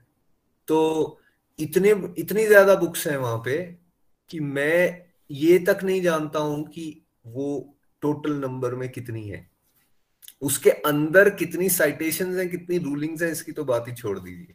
और इसलिए कहा जाता है कि भाई ये जो फील्ड है लॉ की, ये एक इतना अनंत गहरा सागर है कि जितना आप इसमें डूब जाओगे तब भी आप इसके बारे में पूरे जीवन में जान नहीं पाओगे। तो बात हो रही है किस चीज की, इस मटेरियल वर्ल्ड की एक स्ट्रीम की, एक साइड की थोड़ी सी इंफॉर्मेशन या नॉलेज की। तो एज अ ह्यूमन बीइंग हम उसको भी इकट्ठा नहीं कर पाते हैं, लेकिन हम उसके पीछे भागते रहते पूरा इकट्ठा करने के लिए, उस नॉलेज को कुछ हाथ में नहीं आता। तो कहने का भाव ये है, यहाँ पे क्या बताया जा रहा है, आप जितनी मर्जी संसारिक नॉलेज इकट्ठी कर भी लीजिए, लेकिन अगर हमने ये नहीं लिया जिसको भगवान ने डिफाइन किया है नॉलेज, तो हमने अपनी सारी जिंदगी को वेस्ट कर दिया है। हरी हरी बोल। परफेक्ट बात कही नितिन जी ने, सब कुछ इकट्ठा कर लिया आपने, लेकिन अपने परमानेंट रिलेशनशिप के बारे में ज्ञान ही नहीं लिया आपने पूरी लाइफ में, तो आपने लाइफ वेस्ट कर दिया। ऑन द अदर हैंड आपने ये वाला ज्ञान ले लिया है संसार के बारे में, आपको आज न्यूज में, नितिन जी आपको न्यूज में नहीं पता चला आज अमेरिका में बम ब्लास्ट हो गया या जापान में क्या हो रहा है, कुछ भगवान नाराज हो जाएंगे आपसे? जी बिल्कुल नाराज नहीं होंगे। और इनफैक्ट मैंने एक और चीज नोटिस की निखिल जी, मैं 10 साल पहले न्यूज वगैरह को अपडेट करने की ना मेरी पीछे कोशिश ये होती थी कि मैं जाऊं, थोड़ा सा मुझे जानकारी होनी चाहिए, अगर किसी ने कोई डिस्कशन शुरू कर दी, कहीं डिबेट हो गई, तो पता तो होना चाहिए हमें क्या चल रहा है पॉलिटिक्स में या देश विदेश में क्या चल रहा है। तो उसके लिए मैं देखता था ये सारी चीजें, ठीक है। अब बाद में समझ आना शुरू हुआ है, मैं देखता भी रहूंगा, पहले तो मुझे डायरेक्टली उस समय कोई फायदा नहीं हो रहा, सिर दर्द हो रही है बिकॉज इतना नेगेटिव दिखा रहे हैं। दूसरा, क्या वो करेक्ट दिखा रहे हैं या नहीं दिखा रहे। तीसरा, मैं अगर उसको एक्वायर कर भी लूंगा तो एक्चुअली मेरी लाइफस्टाइल में जिस तरफ मैं बढ़ना चाहता हूँ डिवोशन की तरफ, उसमें क्या फायदा मुझे मिलने वाला है। आंसर मिला नो, ये डिस्ट्रक्टिव एक्टिविटी है, बंद करो। बंद करा। और मैं एक चीज जो शेयर करना चाहता था वो ये, ज्यादा समय जो है वो डिवोशन की तरफ लगाना शुरू किया, बट आज तक पिछले 10-11 साल के एक्सपीरियंस में ऐसा कभी हुआ ही नहीं कि अगर मेरी कोई मटेरियल पॉइंट पे किसी व्यक्ति के साथ, इंडिविजुअल के साथ कोई डिस्कशन हुई हो और मुझे उसके बारे में जानकारी ना हो। मतलब मटेरियल वर्ल्ड की जानकारी भी आप ज्यादा अच्छी तरह से आपको मिल जाती, कोई ना कोई माध्यम भगवान बना देते हैं कि आपको वो भी पता चल जाएगा, लेकिन आपका फोकस कहाँ होना चाहिए, जो असल में ज्ञान है उसको जानने का। मटेरियल नॉलेज को ना एक्वायर करने में पहले आप बहुत पापड़ बेलते थे, स्पिरिचुअल लाइफ में आगे बढ़ जाओगे तो बहुत कम समय में आपको एक रीजनेबल अपडेट्स रहेंगी। और जो नितिन जी ने पॉइंट कहा, अगर आपने मटेरियल नॉलेज ज्यादा एक्वायर की है, उसमें टाइम लगाते हो, होगा क्या ना, आप जो सुनते हो या पढ़ते हो ना, फिर वो वैसी बातें करने का दिल करेगा आपका। वेरस अगर आपने ज्यादा भगवान के बारे में सुना हुआ है, बातें करने का दिल फिर क्या कौन सी करेगा आपके काम पे या अपने फ्रेंड्स के साथ, बिकॉज आपने भगवान की बातें सुनी हुई है आज, तो आपका दिल करेगा कि भगवान से जुड़ी बातें हों। वेरस अगर आपने न्यूज ज्यादा सुन ली 2 घंटे, तो फिर आपका कोई ना कोई टॉपिक, पार्क में जाओगे वॉक करने, फिर वो दोस्त आ जाएगा, फिर वो भी बोलेगा हाँ यार सुना तूने, आज ये हो गया, फिर वो टॉपिक्स वहां चलना शुरू हो जाते हैं। फिर आप सत्संग करके आयोगे तो पार्क में जाओगे तो क्या होगा, वॉक करने के लिए, यार आज सत्संग लगाया बड़ा अच्छा, अच्छा क्या था यार सत्संग में बताना जरा। तो आपकी डे टू डे लाइफ में भी जो आपने ये किया होता है ना, आप अभी सत्संग लगा रहे हो, तो उससे होता क्या है कि आपकी डे टू डे लाइफ में भी सत्संग होना शुरू हो जाते हैं। वेरस अगर आपने न्यूज लगाई हुई है 2 घंटे 3 घंटे, तो वो डे टू डे लाइफ में भी आप इधर उधर भी जाके न्यूज की बातें ही करोगे। ऑलरेडी लोग परेशान हैं, फिर और परेशानियों की बात करके कुछ नहीं मिलेगा। तो ये बात को हमें समझना है। नेक्स्ट प्लीज, हरि बोल। क्वेश्चन नंबर 6, आत्मा एक शरीर को छोड़कर दूसरा शरीर क्यों धारण करता है? बड़ा इंपॉर्टेंट क्वेश्चन है ये। आंसर 1, आपने अपने पुराने जन्मों के कर्मों के अनुसार मनुष्य दूसरे शरीर धारण करता है। दूसरा, तीनों गुणों में फंसे होने के कारण मनुष्य दूसरा शरीर धारण करते हैं। तीसरा, मनुष्य दूसरा शरीर इसलिए धारण करता है क्योंकि उसके अंदर बहुत सारी इच्छाएं होती हैं जिसको वह पूरा करना चाहता है। मटेरियल अटैचमेंट के कारण उसको दूसरा शरीर धारण करना पड़ता है। और चौथा, ऊपर के सारे। इसका सही आंसर है ऊपर के सारे, यानी चौथा। ये सब कारण है जिसकी वजह से हमें बारंबार इस शरीर में आना पड़ता है। इस बार एज अ नितिन अगर मैं इस बॉडी में आया हूं तो दैट मीन्स जो मेरी पिछली बार की आसक्तियां थी या जो मैंने कर्म कर रखे थे उसका भुगतान करने के लिए ये गैजेट मुझे मिला इस शरीर के रूप में। और जो पिछली बार का डाटा था वो सारा का सारा मन, बुद्धि, अहंकार रूपी पेन ड्राइव में स्टोर होकर साथ में ट्रेवल किया। और इसीलिए आप नोटिस करते हो कि बचपन से ही हम ना एक नेचर को एक्वायर कर लेते हैं। कुछ चीजें हमें पसंद आती हैं, कुछ पसंद नहीं आती, और हमारा टेस्ट अलग हो गया होता है, देखने का तरीका अलग है, सोचने का तरीका अलग है। शुरू से ही है वो, शुरू से। जैसे इस जन्म में जो शुरू से हम अनुभव कर रहे हैं वो क्यों है? बिकॉज वो पीछे से हम साथ लेकर आए। बिल्कुल। तो यहाँ ना नंबर 6 पे हम प्रीति जी को कहिएगा इसको आत्मा करवा दें मनुष्य की जगह। आत्मा थर्ड नंबर चॉइस जो है ना, आत्मा दूसरा शरीर है ना। तो हम क्यों ले रहे हैं बार बार शरीर? जैसे हमने कहा, बिकॉज हमारी इच्छाएं हैं संसारिक, फिर वो संसारिक इच्छाएं पूरी नहीं होती, फिर आते हैं। इसलिए क्या कह रहे हैं हम गोलोक एक्सप्रेस में आपको, शास्त्र क्या कहते हैं, कौन सी इच्छाएं बढ़ाइए अपनी उम्र के साथ, आपकी कौन सी इच्छाएं बढ़ती जानी चाहिए, सांसारिक या आध्यात्मिक। अच्छा, आप संसारिक इच्छाएं बढ़ाते जाओगे तो जन्म मृत्यु का जंजाल अपने लिए बनाते जा रहे हो आप, ठीक है। और अगर वही आप डिवोशनल डिजायर्स को ग्रो करते चलोगे, प्रभु के दर्शन कैसे करूं, प्रभु के लिए कौन सी सेवा करूं, ठीक, प्रभु का नाम जाप और कैसे बढ़ाऊं, तो ये जो हम स्पेशल इवेंट्स भी करते हैं कार्तिक मास का, गीता जयंती का, ये सब करने का एक पर्पस क्या होता है? या आपको हम ये मौका देते हैं कि बीच बीच में सेलिब्रेशन, सत्संग होते हैं या रेजोल्यूशंस होती हैं, एक दूसरे की बातें सुनोगे, अच्छा उसने ये कर लिया, उसने 100 माला कर ली, उसने 50 माला कर ली। संसार में भी तो देखा देखी में ही आपने अपनी संसारिक इच्छाएं बढ़ाई हुई हैं। वैसे ही आप भक्तों को देखा देखी में क्या होगा, आपकी मटेरियल डिजायर की जगह डिवोशनल डिजायर आपकी बढ़ना शुरू हो जाएगी। Number 7 please. नंबर 7, एक व्यक्ति को भगवान के बारे में ज्यादा ज्ञान नहीं है तो क्या वह शुद्ध भक्तों से भगवान के विषय में सुनकर भी जन्म मृत्यु के चक्कर से छूट सकता है? हाँ या नहीं? इसका उत्तर है हाँ। जैसा कि हमने इस चैप्टर में बिल्कुल क्लियरली समझा, भगवान ने डायरेक्ट वर्स के माध्यम से कहा है, ठीक है। बहुत सारे रास्ते हैं, कर्म योग का रास्ता है, ध्यान योग का रास्ता है, ज्ञान योग का रास्ता है, और अलग अलग तरीके से भगवान तक लोग पहुंचते हैं। लेकिन यह भी एक रास्ता है कि केवल सुनने मात्र से, ह्यूमिलिटी के साथ, एक ऐसी डिवाइन सोल, एक ऐसे मेंटोर जो आपसे अधिक जानते हैं, जो उसको प्रैक्टिस कर रहे हैं, अगर आप उनको हम्बली सुनते भी रहेंगे तो क्या होगा, आपको भी भागवत ज्ञान मिल सकता है। और पूरा गोलोक एक्सप्रेस में यही हो रहा है। जैसे हमने सत्संग में भी सुना था, निखिल जी को जो नॉलेज मिला भगवान की कृपा से, उन्होंने उसको शेयर करना शुरू किया। उन्होंने वेट नहीं किया कि ऐसा करता हूं मैं 25-1 साल पहले इसको प्रैक्टिस कर लेता हूं, फिर अपने ज्ञान को पका लेता हूं और उसके बाद फिर मैं इसको शेयर करूंगा। नहीं, उन्होंने क्या किया, जो उनको समझ आई बात उन्होंने उसको शेयर करना शुरू कर दिया with clear heart, without any hidden motive. अगर उस समय मैं सामने था या प्रीति जी सामने थे या निमिष जी सामने थे, उनके साथ शेयर किया कि भैया ये अच्छा है, यही सही है, ये सच्चा है, इस रास्ते पे चल के देखिए, इमीडिएट पीस, हैप्पीनेस मिलेगा। और बिकॉज ये कृष्णा बता रहे हैं तो इसलिए ये एब्सोल्यूट प्लेटफॉर्म से आ रहा है, इसमें कोई दोष नहीं हो सकता।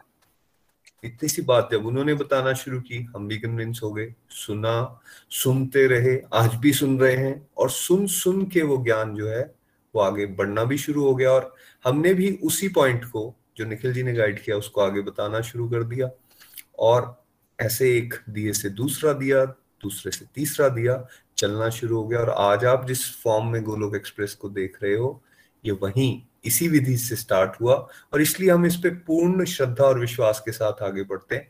केवल श्रवण मात्र से कल्याण हो सकता है।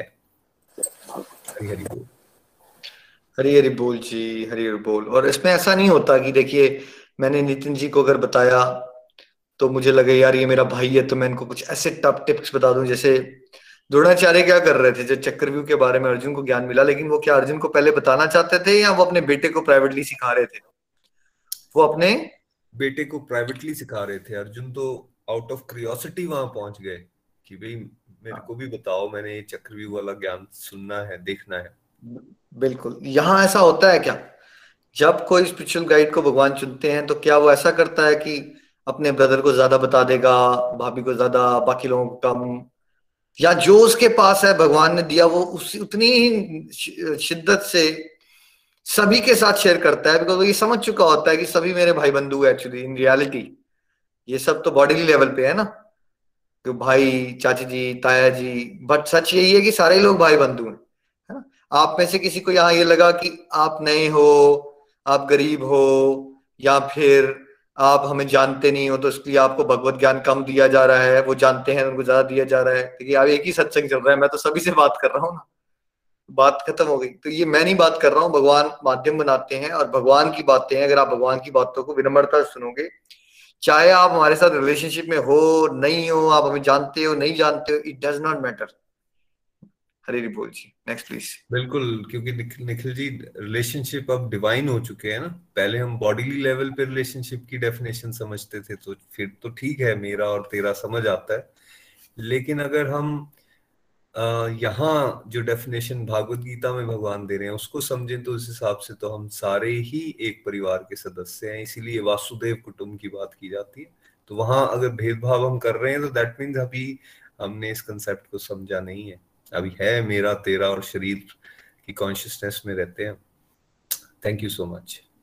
चलिए नेक्स्ट क्वेश्चन नंबर 8।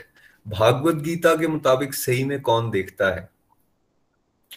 वह जिसको ये समझ हो कि आत्मा शरीर के द्वारा अपने सारे कार्य जो हैं वह संपन्न करती है। सेकंड, वह जो ये जानता हो कि आत्मा ही शरीर की मालिक है। थर्ड, वह जो परमात्मा को समस्त शरीरों में आत्मा के साथ देखता है और ये समझता है कि इस शरीर के अंदर ना तो आत्मा और ना ही परमात्मा कभी नष्ट होते हैं। इसका उत्तर, सॉरी एक फोर्थ भी है, ऊपर के सारे। इसका उत्तर जो है वो फोर्थ है, ऊपर के सारे। हरि हरि बोल, हरि हरि बोल। Number 9 please.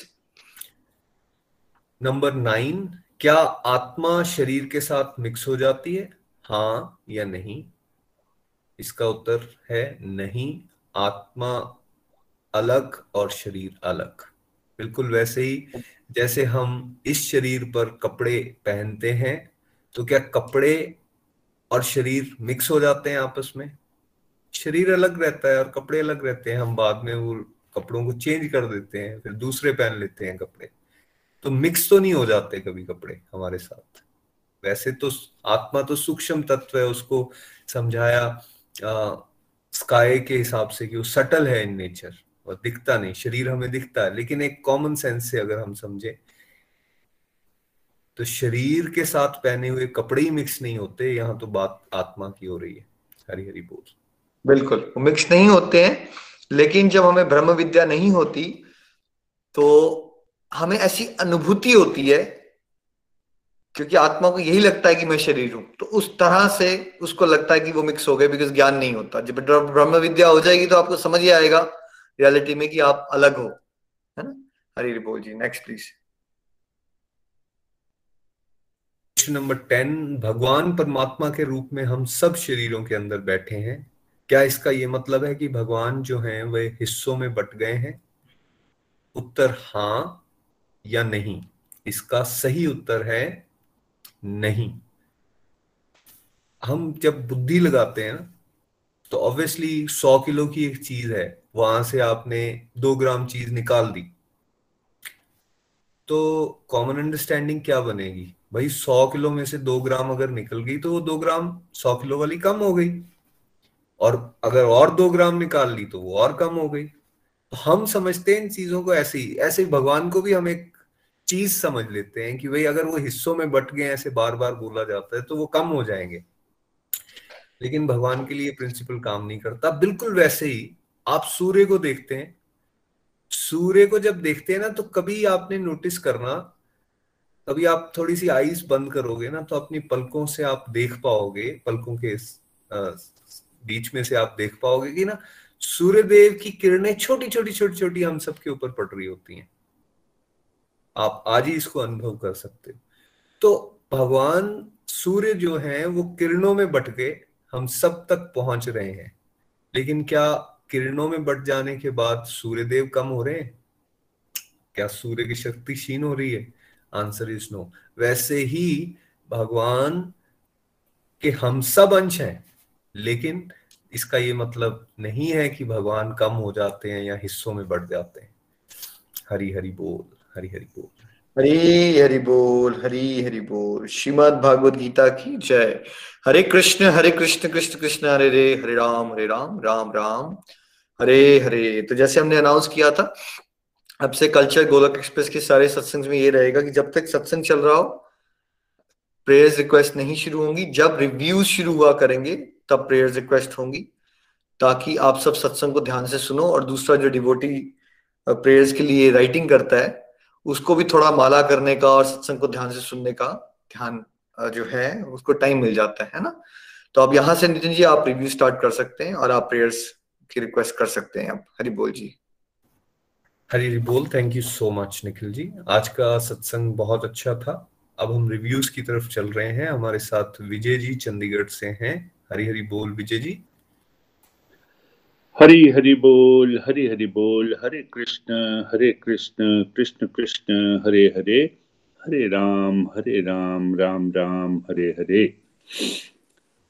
मैं विजय गुप्ता चंडीगढ़ से। बहुत ही दिव्य सत्संग आज का, जिसमें 13वें अध्याय की समरी हमें करवाई गई और उसके बाद MCQs करवाए गए। प्रकृति, पुरुष और चेतना, नेचर, The enjoyer और consciousness।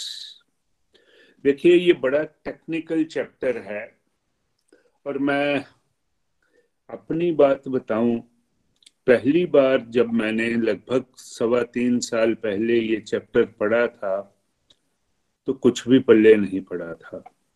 यह सिर के ऊपर से चला गया, यह सिर के नीचे से चला गया। लेकिन परेशानी तो हुई, पर निखिल जी की बात हमेशा याद रहती थी कि जितना समझ आ जाए प्रभु की कृपा मानिए, प्रभु का आभार प्रकट करिए, कोई बात नहीं। अगली बार जब प्रभु की कृपा होगी तो और भी समझ जाएगा। इसी भाव से इस चैप्टर को समझना चाहिए। ये मेरा नव साधकों के लिए विशेष संदेश है। यहाँ प्रभु बात करते हैं नेचर, जो कुछ भी हम अपनी आंखों से अपने इर्द गिर्द देखते हैं, इंक्लूडिंग आवर शरीर, ये सब नेचर है। और नेचर का एक कैरेक्टरिस्टिक है कि ये हमेशा बदलती रहती है, चेंज होती रहती है। फिर आया पुरुष। याद रखिए कि केवल एक ही पूर्ण पुरुषोत्तम परमात्मा है, और वो है भगवान कृष्ण। बाकी हम सभी 16 रूपी गोपियां हैं। चेतना, ये जो कॉन्शियसनेस हमारे शरीर में है ना, शरीर में बसी हुई जो आत्मा है, जब ये निकल जाती है तो हमें पता है कि हम शिव से शव बन जाते हैं, डेड बॉडी। ये हो गई चेतना। फिर प्रभु ने यहाँ बहुत सी टेक्निकल टर्म्स, क्षेत्र, क्षेत्रज्ञ, ज्ञान, ज्ञेय, इनके बारे में समझाया। क्षेत्र का मतलब होता है खेत।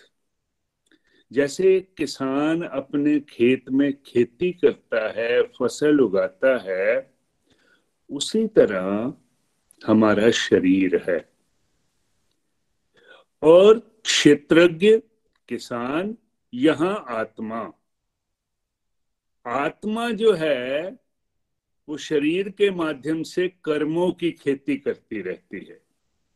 और बड़ी सीधी स्पष्ट बात है, जो कुछ आप बीजते हो वही काटते हो। As you sow, so shall you reap.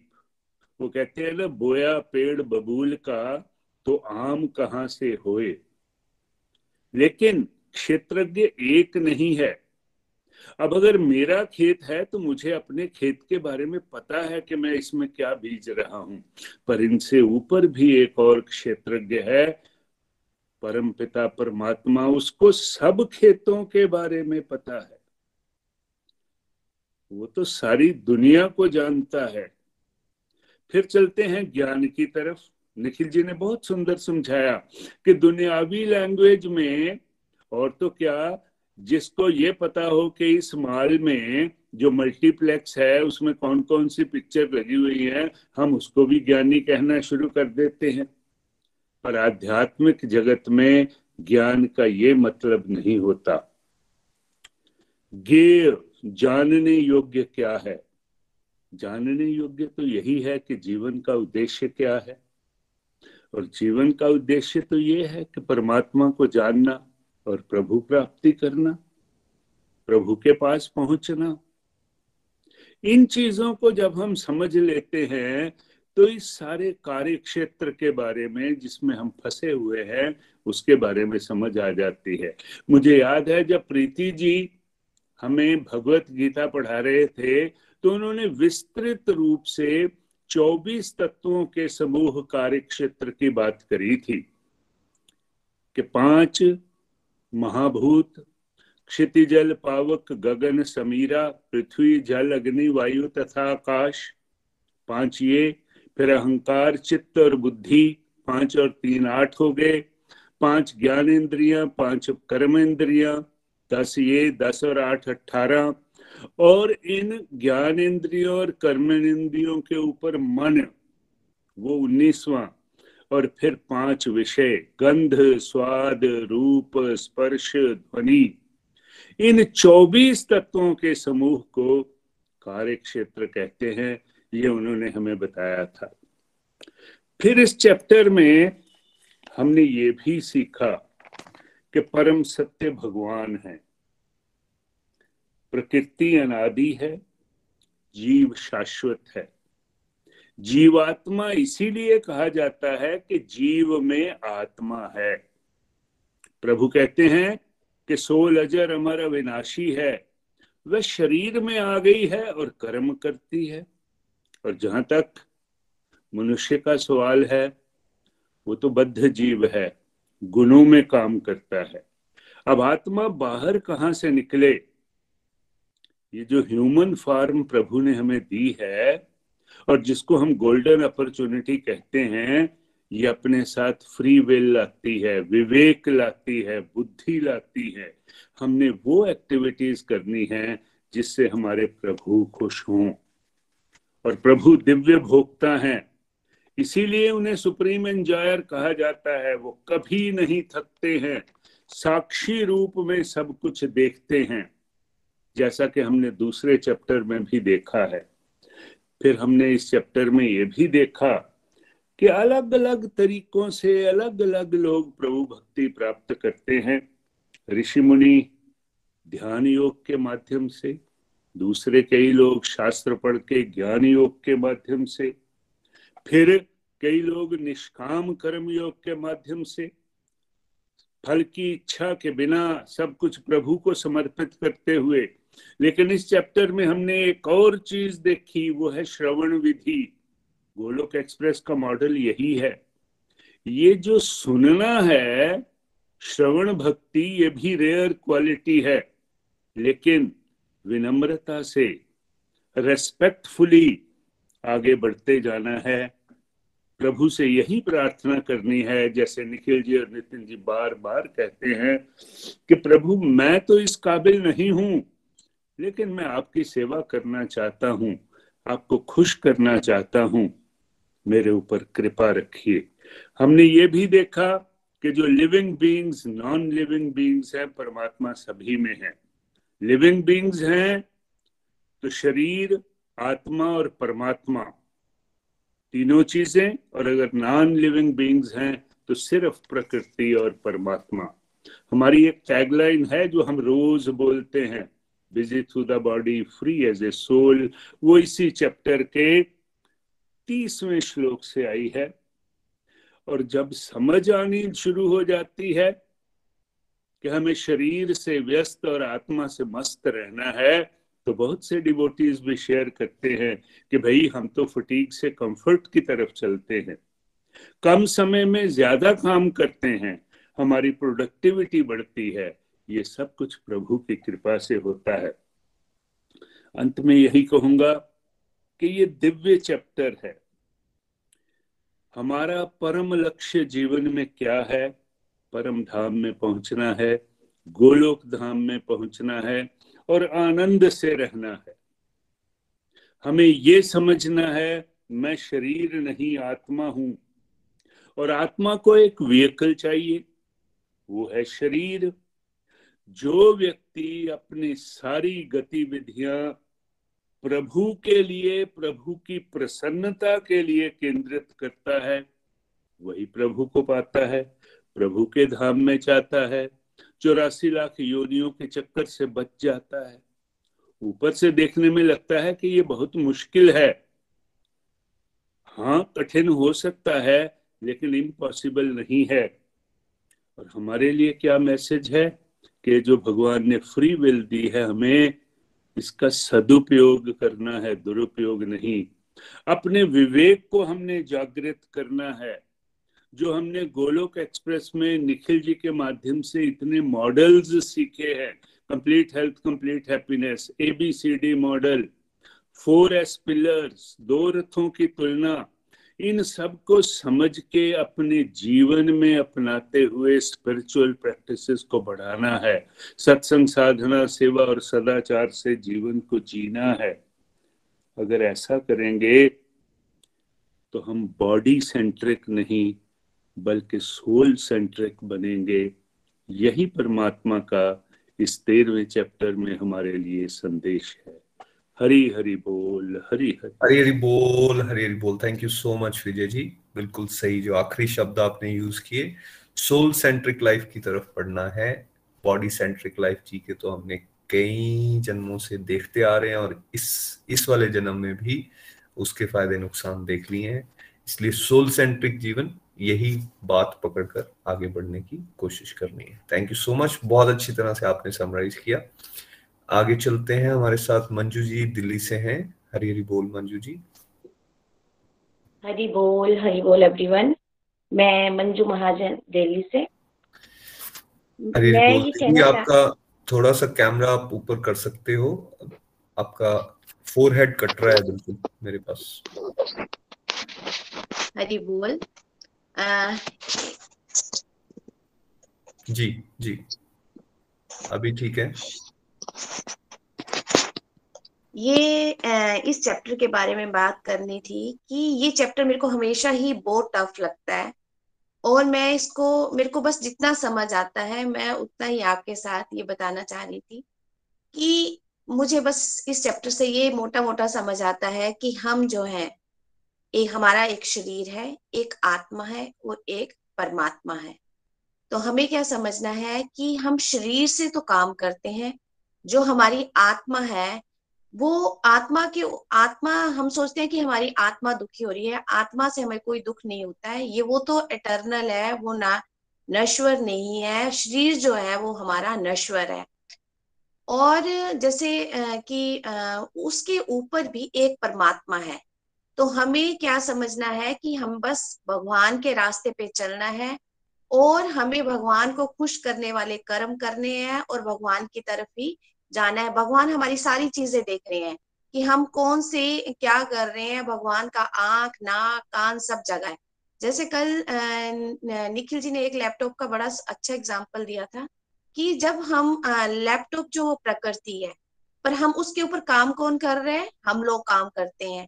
जब हम लोग काम करते हैं तो हमारी ये ड्यूटी बन जाती है, ये हमारी जिम्मेवारी है कि हम क्या काम कर रहे हैं उसके ऊपर। हम इसके लिए इसको शरीर को दोष देते हैं, पर हम जो अंदर से काम करते हैं कि वो हमारी आत्मा की जिम्मेवारी है कि हम क्या काम कर रहे हैं इसके ऊपर। तो हमें क्या करना है कि हम परमात्मा को ही पकड़ना है। बेसिकली परमात्मा हमें हमेशा ये गाइड करते रहते हैं कि हमें अच्छे रास्ते पे चलना है, पर हम परमात्मा की बात ही सुनते हैं। जैसे कल निखिल जी ने एक बड़ा अच्छा एग्जाम्पल दिया था मेले का, कि परमात्मा तो हमें कहता है कि भाई बुरे काम मत करो, इस तरफ मत जाओ, पर हम मेले में जैसे हम जाते हैं तो मेले में क्या होता है, बहुत सारे बच्चा मेले में जाता है तो वो गुम हो जाता है मेले में, क्योंकि उसमें बहुत सारे झूले लगे हैं, कोई नाच गाने वाला बैठा है, कोई हलवाई बैठे हैं। तो हम भी ऐसे ही हैं, हम भी मेले में भटक गए हैं। पर परमात्मा जो है हमारा स्पिरिचुअल गाइड, जो हमें आवाज देता है, हमें आवाज जैसे मदर पीछे से आवाज देती है बेटा बेटा करके, और वो उसकी आवाज चारों तरफ गुम हो जाती है, पर बच्चा उसकी बात ही नहीं सुनता है। तो हमें अगर अपने प्रेम को जागृत करना है तो हमें हमेशा भगवान की बात को सुनना है। और जैसे कल ये भी कहा गया था, आज भी ये बताया गया कि हार्ट ट्रांसफर हो जाते हैं, कि बिल्कुल मेरे साथ भी ऐसा ही हुआ कि जैसे हम ये कहते हैं कि मैं एक बड़ा अच्छा एग्जाम्पल देती हूँ आपको अपनी लाइफ से कनेक्टेड ही, कि जैसे हम ये कहते हैं कि भगवान हमेशा देखते हैं, भगवान का सीसीटीवी कैमरा सब जगह लगा हुआ है, बिल्कुल लगा हुआ है। मैं आज से 3 साल पहले की बात है कि मेरी बेटिया जिस कॉलेज में पढ़ती थी वहाँ के कॉलेज के कोई फाउंडर्स वगैरह आए थे, तो वो दूसरे बच्चे जो थे वो आगे होके बड़ा अच्छा काम कर रहे थे, तो मेरी बेटिया जैसे पीछे ही थी और वो पीछे ही रह के काम करती, पर जो असली काम था वो कर रही थी, जो उसको ड्यूटीज दी गई थी। तो वो एक दिन आके रोने लगी कि मम्मा मैं तो नहीं कर पा रही हूँ, और वो जो आगे बच्चे हैं वो आगे अपने आप को शो ऑफ करने के लिए आगे आगे होके काम कर रहे। तो मैंने उसको एक बात समझाई थी कि बेटा आपने उनके लिए काम नहीं करना है, भगवान जो है वो आपको देख रहे हैं, और भगवान आपको जब देखेंगे तो उसके आगे तो कोई ऐसी बात ही नहीं है। तो थोड़े दिनों के बाद वो जब घर आई तो उसने कहा कि मम्मा सब जो वहाँ के हेड थे उन्होंने सब बच्चों में से एक मेरे को ही बुलाया और कहा कि हम इस बच्चे को देख रहे थे कि वो पीछे रह के भी बहुत अच्छा काम कर रहा है। तो यही है कि और दूसरी बात ये प्रकृति के बारे में बताया गया। प्रकृति क्या है? प्रकृति जो है वो चेंजेबल है, उसका अपना एक साइकिल है। जैसे प्रकृति जो है, कुदरत जो है, उसकी शुरुआत होती है फिर प्रलय आती है, और पर जो है बॉडी जो है, जो हमारी आत्मा है, वो बिगिनिंगलेस है, और जो सोल के ऊपर ना कुछ भी घटित नहीं होता, बस सोल जो है वो चोला चेंज करती है। और यहाँ पे एक दो बातें और भी मैंने इस चैप्टर से सीखी कि जैसे सुनने मात्र से हमें भगवान की बात को सुनना है और शुद्ध प्रेम को जागृत करना है। अब जब हम शुद्ध प्रेम को जागृत करेंगे, हम हमारे में ना वो नहीं, लिसनिंग पावर नहीं है, हम किसी की बात को नहीं सुन सकते, पर अगर हमें भगवान से जुड़ना है तो हम श्रवण मात्र से ही हमारी जो है हमारे हार्ट जो चेंज हो जाएंगे। हमने गोलोक एक्सप्रेस में काफी लोगों को देखा है जिनके सुनने मात्र से ही हार्ट जो है वो ट्रांसफर हो गए हैं और वो बहुत अच्छे आगे बढ़ रहे हैं। तो हमें भी देखना है। और भगवान ने इसमें ये भी कहा है कि हमारे में ना जैसे ये बहुत हो जाता है कि किसी के साथ जेलसी हो गई या किसी के साथ बदले की भावना को हम जागृत कर लेते हैं, तो हमें वो सब चीजें नहीं करनी है। और हम बस हमारा गंतव्य क्या है, एंड में हमें क्या करना है कि हमें पुण्य गोलोक एक्सप्रेस के धाम पहुंचना है। तो उसके लिए हमें शुद्ध भक्ति को ही जागृत करना है। मेरी तरफ से इतना ही। हरि बोल। हरि बोल। Thank you so much Manju ji, आपको सुन के भी बहुत आनंद आया। हाँ, एक करेक्शन मैं जरूर करना चाहूंगा, और हम में से बहुत सारे लोग ये गलती करते हैं जब हम ये कहते हैं हमारी आत्मा वर्ड हम फ्लो में बोल तो देते हैं, बट ये वर्ड करेक्ट नहीं है। हम एज अ सोल अपनी बात यहाँ पर कर रहे हैं, हम अपनी बात रखें, बट जब हम वर्ड यूज करते हैं हमारी आत्मा, तो वो करेक्ट अंडरस्टैंडिंग नहीं बनती। उसमें ऐसा लगता है कि अगर हमारी आत्मा बोल रहे हैं ना हम, तो दैट मीन्स हम अलग हैं और सोल अलग है, बट सच ये नहीं है। हम एज अ सोल इस बॉडी में रह रहे हैं, और हमारी बॉडी है, हमारी आंखें हैं, हमारा शरीर है, हमारा मन है, हमारी बुद्धि है, ये बातें सारी ठीक है, लेकिन हमारी आत्मा, इसको बोलने से हमें बचना है। और डेलिब्रेट एफर्ट करना है, बिकॉज इतना ज्यादा बॉडी कॉन्शियस में है हम सब लोग कि हम जब सोल को भी रेफर करते हैं तो हम क्या बोल देते हैं, हमारी आत्मा। इसको बोलने से बचना है हम सब ने। Thank you so much. आगे चलेंगे, हमारे साथ अमन जी हैं कनाडा से। हरी हरी बोल अमन जी। हरी हरी बोल। हरी हरी बोल निखिल जी, नितिन जी और सारे के सारे डिवोटीज, बहुत बहुत प्रणाम आप सबको। अगेन हमेशा की तरह बहुत बढ़िया सत्संग, और thank you so much Vijay ji, आपने पूरा उसकी समरी वापस से कवर करी, और मंजू जी आपके कमेंट सुनकर भी बहुत आनंद आया। मैं कुछ और बहुत ज्यादा कुछ तो इसमें ऐड नहीं कर सकता हूँ, लेकिन मेरे को ऐसा लगता है कि जितनी बार मैं सत्संग अटेंड कर रहा होता हूँ तो मेरे को लगता है कि भले ही उसमें से मैं कोई एक पर्टिकुलर चीज उसको पकड़ लूँ और उसको कम से कम जब तक सत्संग का असर रहता है या अगले दिन तक उसको कोशिश कर पाऊं कि उसको उसके ऊपर बारी बारी मनन करूं। तो मैंने इस तरीके से अपनी हैबिट डेवलप करने की कोशिश करी है ना। इस सत्संग में अगर मैं एक चीज जो मैंने पकड़ी है जिसके ऊपर मैं आई वुड वांट कि मैं एक दो दिन और उसके ऊपर मनन करूंगा, क्योंकि तो उसमें इस ये जो है ना, इसका एमसीक्यू नंबर 3 में भी कवर हुई है वो बात कि क्या मन, बुद्धि, अहंकार, सूक्ष्म तत्व भी कर्म क्षेत्र में आते हैं। तो इस बात को समझने के बाद ऐसा पता चल चुका है कि हम मन से भी कोई कर्म करते हैं तो वो भी हमारा कर्म रजिस्टर हो जाता है। मतलब कि सत्संग करने के पहले लगता था कि कलयुग चल रहा है कि जब फिजिकली किसी से वायलेंस हो या फिजिकली हमने किसी को हर्ट करा है तो वही कर्म रजिस्टर करते हैं, हम तो बहुत अच्छे हैं, हम तो ऐसा कभी कुछ करते ही नहीं है, है ना। लेकिन सत्संग करने के बाद जब इस बात की समझ आती है कि अगर हमने, देखिए अगर हम प्रेयर करते हैं भगवान को तो वो भी तो हम मन से ही कर रहे होते हैं ना।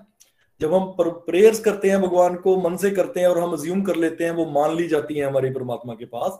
तो उसी तरीके से अगर हम किसी के भी लिए कर्म अपने मन से भी करते हैं तो मेरे को लगता है कि ये एक बहुत बड़ा टेक है मेरे लिए, इसके ऊपर और मनन करूंगा, है ना, कि मन से करा हुआ कर्म भी कर्म एज ए रजिस्टर्ड हो जाना है।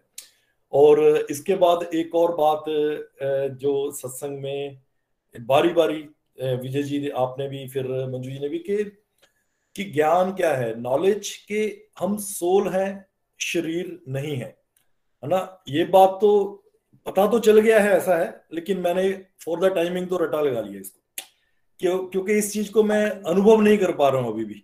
मतलब कि वो परमात्मा की कृपा होगी तब ये चीज अनुभव में आएगी, क्योंकि हम लोग, मेरे को लगता है कि मैं इतना ज्यादा करोड़ों जनों की जर्नी है ना, इतने ज्यादा अटैच हो गए होते हैं, जैसे बारी बारी इतने सत्संग करने के बाद भी मन से हमारी सोल निकल जाता है, जैसे भी मंजू जी का और बाद में Nitin ji, thank you so much, आपने उसको फर्दर इलेबोरेट करा, है ना। तो ठीक है, हम सोल हैं, शरीर नहीं है। इस चीज को अभी तक तो बारी बारी इसको ऐसे याद ही करते रहेंगे, रट्टा मारते रहेंगे, तो आगे एक दिन आएगा जब इसको अनुभव कर पाएंगे और समझ भी हमको लग पाएगी ना।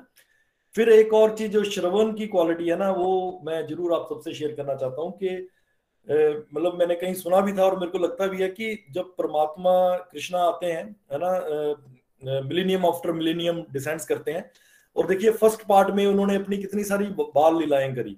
तो मेरे को ये सुनकर बहुत अच्छा लगा था कि परमात्मा जब अपनी लीलाएं करते हैं उसका एक बहुत स्पेसिफिक पर्पज ये है कि वो लीलाएं कथाओं में बदल जाती हैं, और आने वाले कई युग जब हम उन कथाओं का श्रवण करते हैं तो हम में प्योरिटी आती है, हमारी सोल्स की प्योरिटी होती है। तो इसके लिए यहाँ पर जब ये श्लोक आता है टेक्स्ट नंबर 26 के जब हम हायर अथॉरिटी से सुनने के बाद अगर हम परमात्मा की लगन में लग जाते हैं तो भी कल्याण हो जाता है। कोई बहुत ज्यादा कुछ साइंस करने की जरूरत नहीं है, कुछ बहुत ज्यादा कुछ करने का जरूरत नहीं है। जो मेरे को समझ लग रहा है कि सिर्फ और सिर्फ परमात्मा की लगन में लगना है तो अपने आप चीजें चल पड़ेंगी। तो मैं यहीं पर रुकूंगा। हरे कृष्णा जी, हरे कृष्णा। हरी हरी बोल। Thank you so much Aman ji, बहुत आनंद आया आपको सुन के भी, और actually practical way to grow, जिस तरह से अमन जी अपनी बात बता रहे हैं ना, तो स्पिरिचुअल रास्ते में भी बिल्कुल वैसे ही है। ऐसा नहीं है कि हमें कुछ डिफरेंट कर देना है। जो सत्संग से कोई एक या दो बात माइंड में रजिस्टर होगी, जैसे उन्होंने अपने टेक अवेज बताए, तो उस पे मनन कीजिए, उस पे चिंतन कीजिए, वो कैसे एक्ट अपॉन हो रही है, उस पे आप मेहनत करेंगे तो ज्यादा अच्छे चांसेस हैं कि आप उसको लंबे समय तक कैरी करेंगे और अल्टीमेटली आपके सिस्टम में वो चीज बैठ जाएगी। और जिस तरह से उन्होंने ये भी बताया कि यस, हम लोग एनग्रॉस्ड हैं बॉडी के साथ, तो थ्योरी में जानकारी मिल रही है, आज की डेट में थ्योरी में याद कर लेना है, लेकिन अभी ठीक है रियलाइजेशन नहीं है, हम में से बहुत सारे लोगों को नहीं है, बट एक समय ऐसा आएगा जब हम इसको अच्छे से रियलाइज भी कर पाएंगे। और दिन में ही कई बार इस तरह की अपॉर्चुनिटीज आती हैं जब आपको ये रियलाइजेशन आनी शुरू हो जाती है कि नहीं नहीं I have to see it in a different way, मैं संसारिक तरीके से नहीं देखूंगा, मैं भागवत ज्ञान के ज्ञान चक्षु के माध्यम से देखूंगा। और थ्योरी को अच्छे से जो समझेगा उसके जीवन में वो प्रैक्टिकल भी होना शुरू हो जाएगा। Thank you so much Aman ji. चलिए एक लास्ट रिव्यू हम लेंगे, हमारे साथ नीलम सिंह जी हैं राजस्थान से। हरी हरी बोल नीलम जी। हरी हरी बोल एवरीवन, हरी हरी बोल। आज का सत्संग बहुत ही दिव्य था। मैं नीलम राजस्थान से। प्रकृति पुरुष चेतना, ये चैप्टर काफी टफ लगता है मुझे, सेकंड थर्ड टाइम में रीड कर रही हूँ, पर फिर भी थोड़ा बहुत ही मुझे समझ में आ पाया, वो मैं आप सबके साथ शेयर करने जा रही हूँ। क्षेत्र जो कि है फील्ड, क्षेत्रज्ञ नोअर ऑफ द फील्ड, शरीर क्षेत्र या फिर बॉडी, और शरीर को जानने वाला जो कि क्षेत्रज्ञ है। हम सब अपने आप को थोड़ा बहुत ही जानते हैं और इन सबको जानने वाले श्री हरि प्रभु हैं। एक है जो सब क्षेत्रों को जानने वाला है, वो है श्रीहरि। हमें नितिन जी ने गवर्नमेंट का एग्जाम्पल देके समझाया, जैसे गवर्नमेंट सबके खेतों को जानने वाली होती है, उन्हें सबके फील्ड की नॉलेज होती है, बट जो फार्मर है उसको सिर्फ अपने ही फील्ड की जानकारी होती है। इस संसार में जितनी भी सृष्टियां हैं, भगवान है जो उन सबको जानने वाले हैं, उन सब में जितने भी जीव रहते हैं उन सबको जानने वाले हैं। हम कुछ भी करें तो हमें लगता है कि हमें कोई नहीं देख रहा है, पर प्रभु हमेशा हमें देख रहे होते हैं। प्रकृति जो हम देखते हैं, जो कि 5 चीज एलिमेंट से मिलके बनी होती है, हम सोचते हैं कि हम यहाँ पे सिर्फ भोग करने के लिए आए हैं, पर ऐसा नहीं है। मैं अपना बताऊं तो मुझे भी ऐसा ही लगता था, पर सत्संग की बातें सुनते सुनते समझ में आ रहा है कि हम सेवक हैं, हमें सेवा भाव से ही आगे बढ़ना है। हम बद्ध जीव हैं, हम हर जन्म में कुछ ना कुछ हमारी डिजायर्स रह जाती हैं, फिर हम उनको पूरा करने के लिए आते हैं, फिर आते हैं, और ये चक्र हमारा चलता रहता है। पुरुष यानी कि भोक्ता वो भगवान है, हम भोगने वाले नहीं हैं, भोगने वाले सिर्फ श्री हरि प्रभु ही हैं। प्रकृति चूंकि भगवान का ही रूप है, अगर हम भगवान को बुद्धि में बिठा के अपने काम करते हैं तो प्रकृति भी हमारे साथ तालमेल मिला के काम करना शुरू कर देती है, ऐसा हम फील कर पाते हैं। माला करते हुए, सत्संग सुनते हुए बहुत सारे क्वेश्चंस के हमें आंसर्स मिलते रहते हैं। ये सब तभी पॉसिबल है जब हम अपने आप को भोक्ता ना माने। हम सब आत्मा है और हम 3 चीज, हमारी आत्मा जो है वो 3 सूक्ष्म तत्व मन, बुद्धि और अहंकार से मिलके बनी है।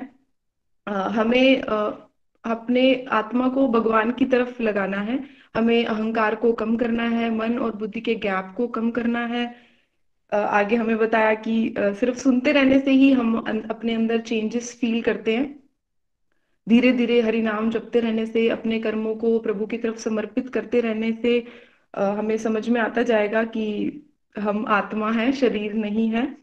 जैसे जैसे हम ये बात समझेंगे, हम अपने अंदर चेंजेस फील करेंगे, हम कृष्णा कॉन्शियस वाले कर्म करना शुरू करते जाएंगे, तो हम देखेंगे कि हम हर टाइम एनर्जेटिक फील करेंगे। फटीग जो मेन प्रॉब्लम है आजकल हमारी, वो हम कम फील होने लगेगी हमें। और ये सब एकदम से पॉसिबल नहीं है, धीरे धीरे विद टाइम ये हम पॉसिबल है। और गोलोक एक्सप्रेस के थ्रू ये सब मुझे जानने का मौका मिला है, इसके लिए मैं थैंक यू करना चाहती हूँ। हरी हरी बोल, हरी हरी बोल जी। हरी हरी बोल। Thank you so much Neelam ji, बहुत अच्छी अंडरस्टैंडिंग आपकी बन गई। और देखिए, शुरुआत कहीं से तो एक इंडिविजुअल को करनी, और भगवान श्री हरि की कृपा से जब हमें सत्संग मिल जाता है ना, तो मैंने चैतन्य चरितामृत में आई थिंक ये वर्ड्स आते हैं, ये लाइंस, साधु संग सर्व सिद्धि होए, साधु संग सर्व शास्त्र कहे, लव मात्र साधु संग सर्व सिद्धि होए। तो कहने का मतलब कि जो साधु संग है या सत्संग है, अगर ये किसी को मिलना शुरू हो गया है, लव मात्र साधु संग मीन्स एक क्षण का, एक क्षण से भी कम लव मात्र साधु संग अगर किसी को मिल जाए, तो सब शास्त्र ये कहते हैं कि सारी सिद्धियों को प्राप्त किया जा सकता है, सारी सिद्धियां मिल जाएंगी। तो सबसे असीम कृपा जो इस वाले बर्थ में हम सबके ऊपर हुई है कि हमें एक डिवोटी एसोसिएशन मिल रहा है और यहाँ एक दूसरे के विचारों को सुन के, और स्पेशली जब हम भागवत गीता में भगवान के डायरेक्ट वर्ड्स को सुन रहे हैं तो इससे धीरे धीरे धीरे ट्रांसफॉर्मेशन जो है वो होना शुरू हो जाता है। लेकिन एक इंडिविजुअल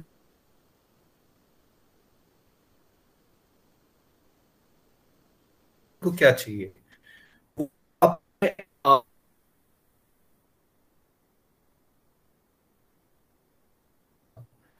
अब 6 महीने से जब से मैं डिवोशनल प्रैक्टिस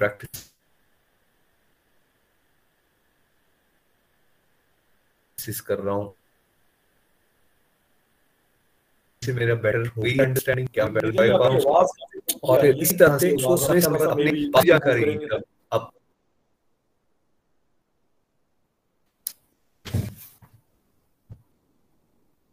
जी मैं ट्राई करता हूँ। सो इस तरह से बार बार अपने आप को ना अपने पास के साथ अगर हम चेक करते रहेंगे तो हमें एक ट्रैक मिलता रहेगा कि नहीं हम सही रास्ते पे जा रहे हैं और हम इसको ज्यादा अच्छी तरह से अप्रिशिएट भी कर पाएंगे। तो आपने प्रयास जो किया बहुत अच्छा था and best wishes to you. चलिए फ्रेंड्स, अब हम प्रेयर्स के लिए रूपाली जी के पास चल रहे हैं और उसके बाद सुमन गुंद्रा जी हमें भजन सुना रही है। हरी हरी बोल। हरी हरी बोल एवरीवन। जय श्री कृष्णा, राधे राधे। हरी बोल फ्रेंड्स। आज बड़ा मजा आया, ये पूरे चैप्टर को जब सुना बड़ा आनंद का अनुभव हुआ। एक मैं भी बात कहना चाहूंगी कि आज हमने इस चैप्टर से ये भी जब हमने किया कि किस तरह से जब हम श्रवण मात्र से, तो फ्रेंड्स अगर मैं अपनी बात करूं मैंने भी श्रवण ही किया। जब स्टार्टिंग में निखिल जी ने हमारे साथ डिस्कस करना शुरू किया स्टार्टिंग 12 साल पहले, तो कभी मैंने तर्क वर्क नहीं किया क्योंकि हम फ्रेंड्स थे। तो मैंने ये नहीं कहा कि आप क्या बातें कर रहे हो, जो मुझे बताया गया मैं चुप करके सुनती गई। आज आप देख रहे हो क्योंकि मैं अपनी लाइफ में ना इतना कॉन्फिडेंस नहीं था, बात नहीं कर पाती थी, पर श्रवण मात्र से भी 5 से 6 साल मैंने रेगुलरिटी से सिर्फ 8-8, 10-10 घंटे मैंने सुना भी, सेशंस को सुनते रहना। अब मेरी लाइफ में भी ड्रास्टिक चेंजेस आ गई और उसका मैंने ये देखा कि जब भी हम कहीं जाते हैं कहीं आते हैं, एक तो कॉन्फिडेंस लेवल मेरा हाई हुआ और साथ में जब भी हम कहीं बात करते हैं ना, जैसे आज बात कर रहे थे कि जब भैया कि न्यूज सुनेंगे तो न्यूज से रिलेटेड बात करेंगे, और जिस तरह से मैं ये बातें सुनती गई तो जब भी मैं किसी फ्रेंड्स में या सोसाइटी में ये कहा जाता है कि आप कोई भी बात हो रही होती है आप ये कैसे बात को बीच में लिंक कर लेते हो, तो देखिए ये प्रभु की असीम कृपा होती है। जब आप जो भी कर रहे हो, जो भी सोच रहे हो, जो भी सुन रहे हो, तो वो प्रभु आपके माध्यम से वो बातें करवाना शुरू कर देते हैं। जैसे भैया ने आज न्यूज की बात की, क्योंकि जब हम 10 से 12 घंटे सिर्फ और सिर्फ डिवोशनल एक्टिविटीज में इन्वॉल्व रहेंगे ना, तो वो हमारे अंदर जैसे होता है ना कोविड की वैक्सीन लग रही है, तो उस तरह से इसी तरह से हमें भी वैक्सीन लग गई। तो अब क्या होता है, श्रवण करने से मेरी बोल तो मैं पाई और बाकी ओवरऑल जो मैं फील करती हूँ मेरी पर्सनालिटी डेवलप हुई। हरी हरी बोल। चलिए अब हम चलते हैं अपने प्रेयर सेगमेंट की तरफ। संगीता महाजन जी एंड फैमिली, नीलम महाजन जी के पेरेंट्स, सीमा शर्मा जी की डॉटर, नताशा पुरी जी की फैमिली, गीता जी की फैमिली, नीलम सिंह जी के पेरेंट्स, इन सबकी complete health and complete happiness. Pooja Kaushik ji के son and family, Manisha ji के सन, मीरा ब्लॉरिया जी के हस्बैंड, आदर्श जी की मदर, मीरा ब्लॉरिया जी के हस्बैंड, पिंकी चौधरी जी के हस्बैंड, कुलदीप वदेही जी के चिल्ड्रन, सौरभ जी एंड कनिका जी, शुभ जी के बेटे एंड हस्बैंड। इन सबकी physical health, spiritual health and mental health. Rekha Rathore ji की फैमिली, अनु प्राचा जी की बुआ जी, नैना वर्मा जी, उषा वालिया जी की फैमिली, शिवानी महाजन जी की फैमिली, इन सबकी physical health, mental health and spiritual health. Sonia Kapoor ji, Surekha Sharma ji के बेटे प्रतीक, विजय वाराणसी जी की फैमिली, शिवानी सरपाल जी की सिस्टर, इन सबकी physical growth and spiritual growth. Prem Chadda ji, Kapil Chadda ji, Anu Mahajan ji and family, Rita ji के हस्बैंड, सुमन बर्दवाज शिप्रा जी की फैमिली, राजकुमार जी की फैमिली, इन सबकी complete health and complete happiness. Reena Devi ji, Asha Joshi ji, Bindu Khurana जी की फैमिली, सुमन महाजन जी के ब्रदर एंड सन की गुड हैबिट्स, कृष्णा देवी जी की फैमिली, इन सबकी complete health and complete happiness. Saurash ji, Reena Devi ji and family, Rajkumari ji के सन सुशांत, केशव जी की फैमिली, वंदना शेनी जी की फैमिली, रुचि जिंदल जी, इन सबकी physical health, mental health and spiritual health. Saroj Kumari ji के children and husband, Renu Jayant ji की फैमिली, प्रोमिला गुप्ता जी की फैमिली, कविता मनखोटिया जी की फैमिली, इन सबकी complete health and complete happiness. Suman Lata ji की फैमिली, पिंकी देवी जी की फैमिली, पावना मेहरा जी की फैमिली, सरोज शर्मा जी, इन सबकी physical health, spiritual health and mental health. Champa Devi ji and family, Sunita Thakur ji की भाभी, सुभाष सिंह जी की family, Monika Puri ji and family, इन सबकी spiritual health, physical health and mental health. Sushma Mahajan ji and family, Suman Devi ji and family, Monika Gupta ji की डॉटर, इन सबकी complete health and complete happiness. Seema Khanna ji के ब्रदर एंड भाभी को कोविड हुआ, इन सब इनकी physical health and spiritual health. हरे कृष्णा कृष्णा कृष्णा हरे हरे, हरे राम राम राम हरे हरे, हरि हरि बोल एवरीवन, जय श्री कृष्णा। हरी हरि बोल, हरि हरि बोल। Thank you so much Rupali ji. हरे कृष्ण कृष्ण कृष्ण हरे हरे, हरे राम राम राम हरे हरे। तो इन सब डिवोटीज के लिए प्रेयर्स, इन सब डिवोटीज ने जिनके नाम यहाँ पे मेंशन किए गए, उनकी फैमिलीज के लिए या जिनके लिए भी उन्होंने रिक्वेस्ट किया, उन सभी के लिए मैं भी अपनी चार माला डेडिकेट करता हूँ और आपको भी रिक्वेस्ट करता हूँ कि अपनी अपनी माला आप इन सब को प्रार्थना रूप में डेडिकेट कर सकते हैं। भगवान हमारी इन प्रार्थनाओं से बहुत खुश होते हैं, हमारी साधना भी हो जाती है और साथ ही साथ सेवा भी हो जाती है। जो शुरू में हमने माला कलेक्टिव की थी वो हमारी इस गोलोक फैमिली के लिए, जितने लोग यहाँ सत्संग अटेंड कर रहे हैं, जितने उनके परिवार हैं, उन सभी की आध्यात्मिक सेहत के लिए भगवान से यही प्रार्थना है कि सब शुद्ध भक्ति के इस रास्ते पर आगे बढ़े। Thank you so much everyone. आइए अब सुमन जी से भजन सुनते हैं। हरि हरि बोल सुमन जी। हरी हरी बोल, हरी हरी बोल। आज का सत्संग बहुत ही दिव्य था। Thank you Nikhil ji and Nitin ji, और सभी के रिव्यूज भी बहुत ही ब्यूटीफुल थे।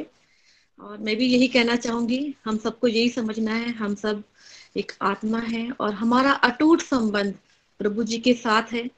और जैसे जैसे हम अपने इस रिश्ते को समझते जाएंगे और शुद्ध भक्ति की ओर बढ़ते जाएंगे और प्रकृति के हर कण कण में परमात्मा के दर्शन करते जाएंगे, और हमें सभी क्लियरिटी, सभी चीजें हमें क्लियर दिखना शुरू हो जाएंगी। इसी के साथ हम भजन की तरफ बढ़ते हैं। मेरा बहुत ही फेवरेट भजन है। सुख भी मुझे प्यारी है, दुख भी मुझे प्यारी है, छोड़ू मैं किसी भगवन, दोनों ही तुम्हारे हैं। सुख भी मुझे प्यारे है, दुख भी मुझे प्यारे है, छोड़ू मैं किसी भगवन, दोनों ही तुम्हारे हैं। हरे कृष्णा कृष्ण कृष्ण हरि हरि राम हरि रामा राम राम हरि हरि। सुख दुख ही तो दुनिया की गाड़ी को चलाते हैं, सुख दुख ही तो हम सबको इंसान बनाते हैं। संसार की नदियाँ के दोनों ही किनारे हैं, छोड़ो में किसी भगवन दोनों ही तुम्हारे हैं। सुख भी मुझे प्यारी है, दुख भी मुझे प्यारी है। हरे कृष्णा कृष्णा कृष्णा हरे हरे हरे रामा राम राम हरि हरि। दुख चाहे ना कोई भी सब सुख को तरसते हैं, दुख में सब रोते हैं, सुख में सब हंसते हैं। सुख मिले उसे जिसमें दुख में तो सहारे हैं, छोड़ू मैं किसी भगवन दोनों ही तुम्हारे हैं। सुख भी मुझे प्यारे हैं, दुख भी मुझे प्यारे हैं। हरे कृष्णा कृष्णा कृष्ण हरे हरे हरे राम राम हरे हरे। सुख में तेरा सिमर करो, दुख में फरियाद करूं, जिस हाल में रखे मुझे मैं तो तुझे ही याद करूं। मैंने तो तेरी आगे ये हाथ पसारे हैं, छोड़ू मैं किसी भगवन दोनों ही तुम्हारे हैं। सुख भी मुझे प्यारी है, दुख भी मुझे प्यारे है। हरे कृष्णा कृष्णा कृष्ण हरे हरे हरे राम राम हरे हरे राम हरि हरि। हरि बोल हरि बोल। Thank you so much. Hari बोल जी। हरि हरि बोल। Thank you so much Suman ma'am. बहुत ही प्यारा भजन है ये और बहुत ही ब्यूटीफुल लाइंस हैं। बड़े भाव से आपने हमें सुनाया। Thank you so much. देखिए जो इसका फाइनल पैराग्राफ था उसकी जो लाइंस है ना वो पकड़ के चलना है हमने जीवन में। भाई सुख आ रहा है तो याद करते रहो, सिमरते रहो भगवान को, और यदि दुख आ रहा है तो भगवान को फरियाद करते हुए याद करते रहो। तो दोनों ही सर्कमस्टांसेस में बेसिकली हमें उनके साथ जुड़े रहना है। यही बेसिकली पूरी भागवत गीता का ज्ञान है। Thank you so much once again. आइए सत्संग को यहाँ पे विराम देंगे। इसी भाव के साथ यही प्रेयर्स करते हुए कि हम सब भक्ति के इस पथ पर रेगुलरिटी के साथ आगे बढ़ते रहें। हरे कृष्ण हरे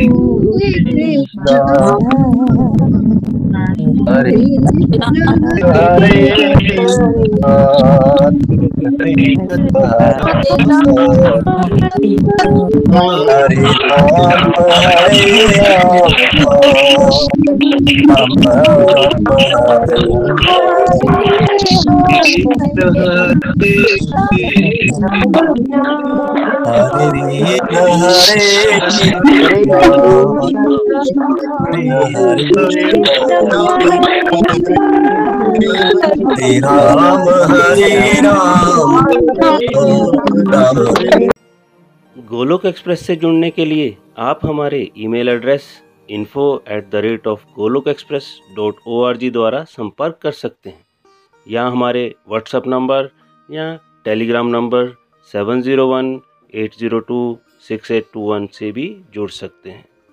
आप हमसे फेसबुक पेज और यूट्यूब के माध्यम से भी जुड़ सकते हैं। हरी हरी बोल।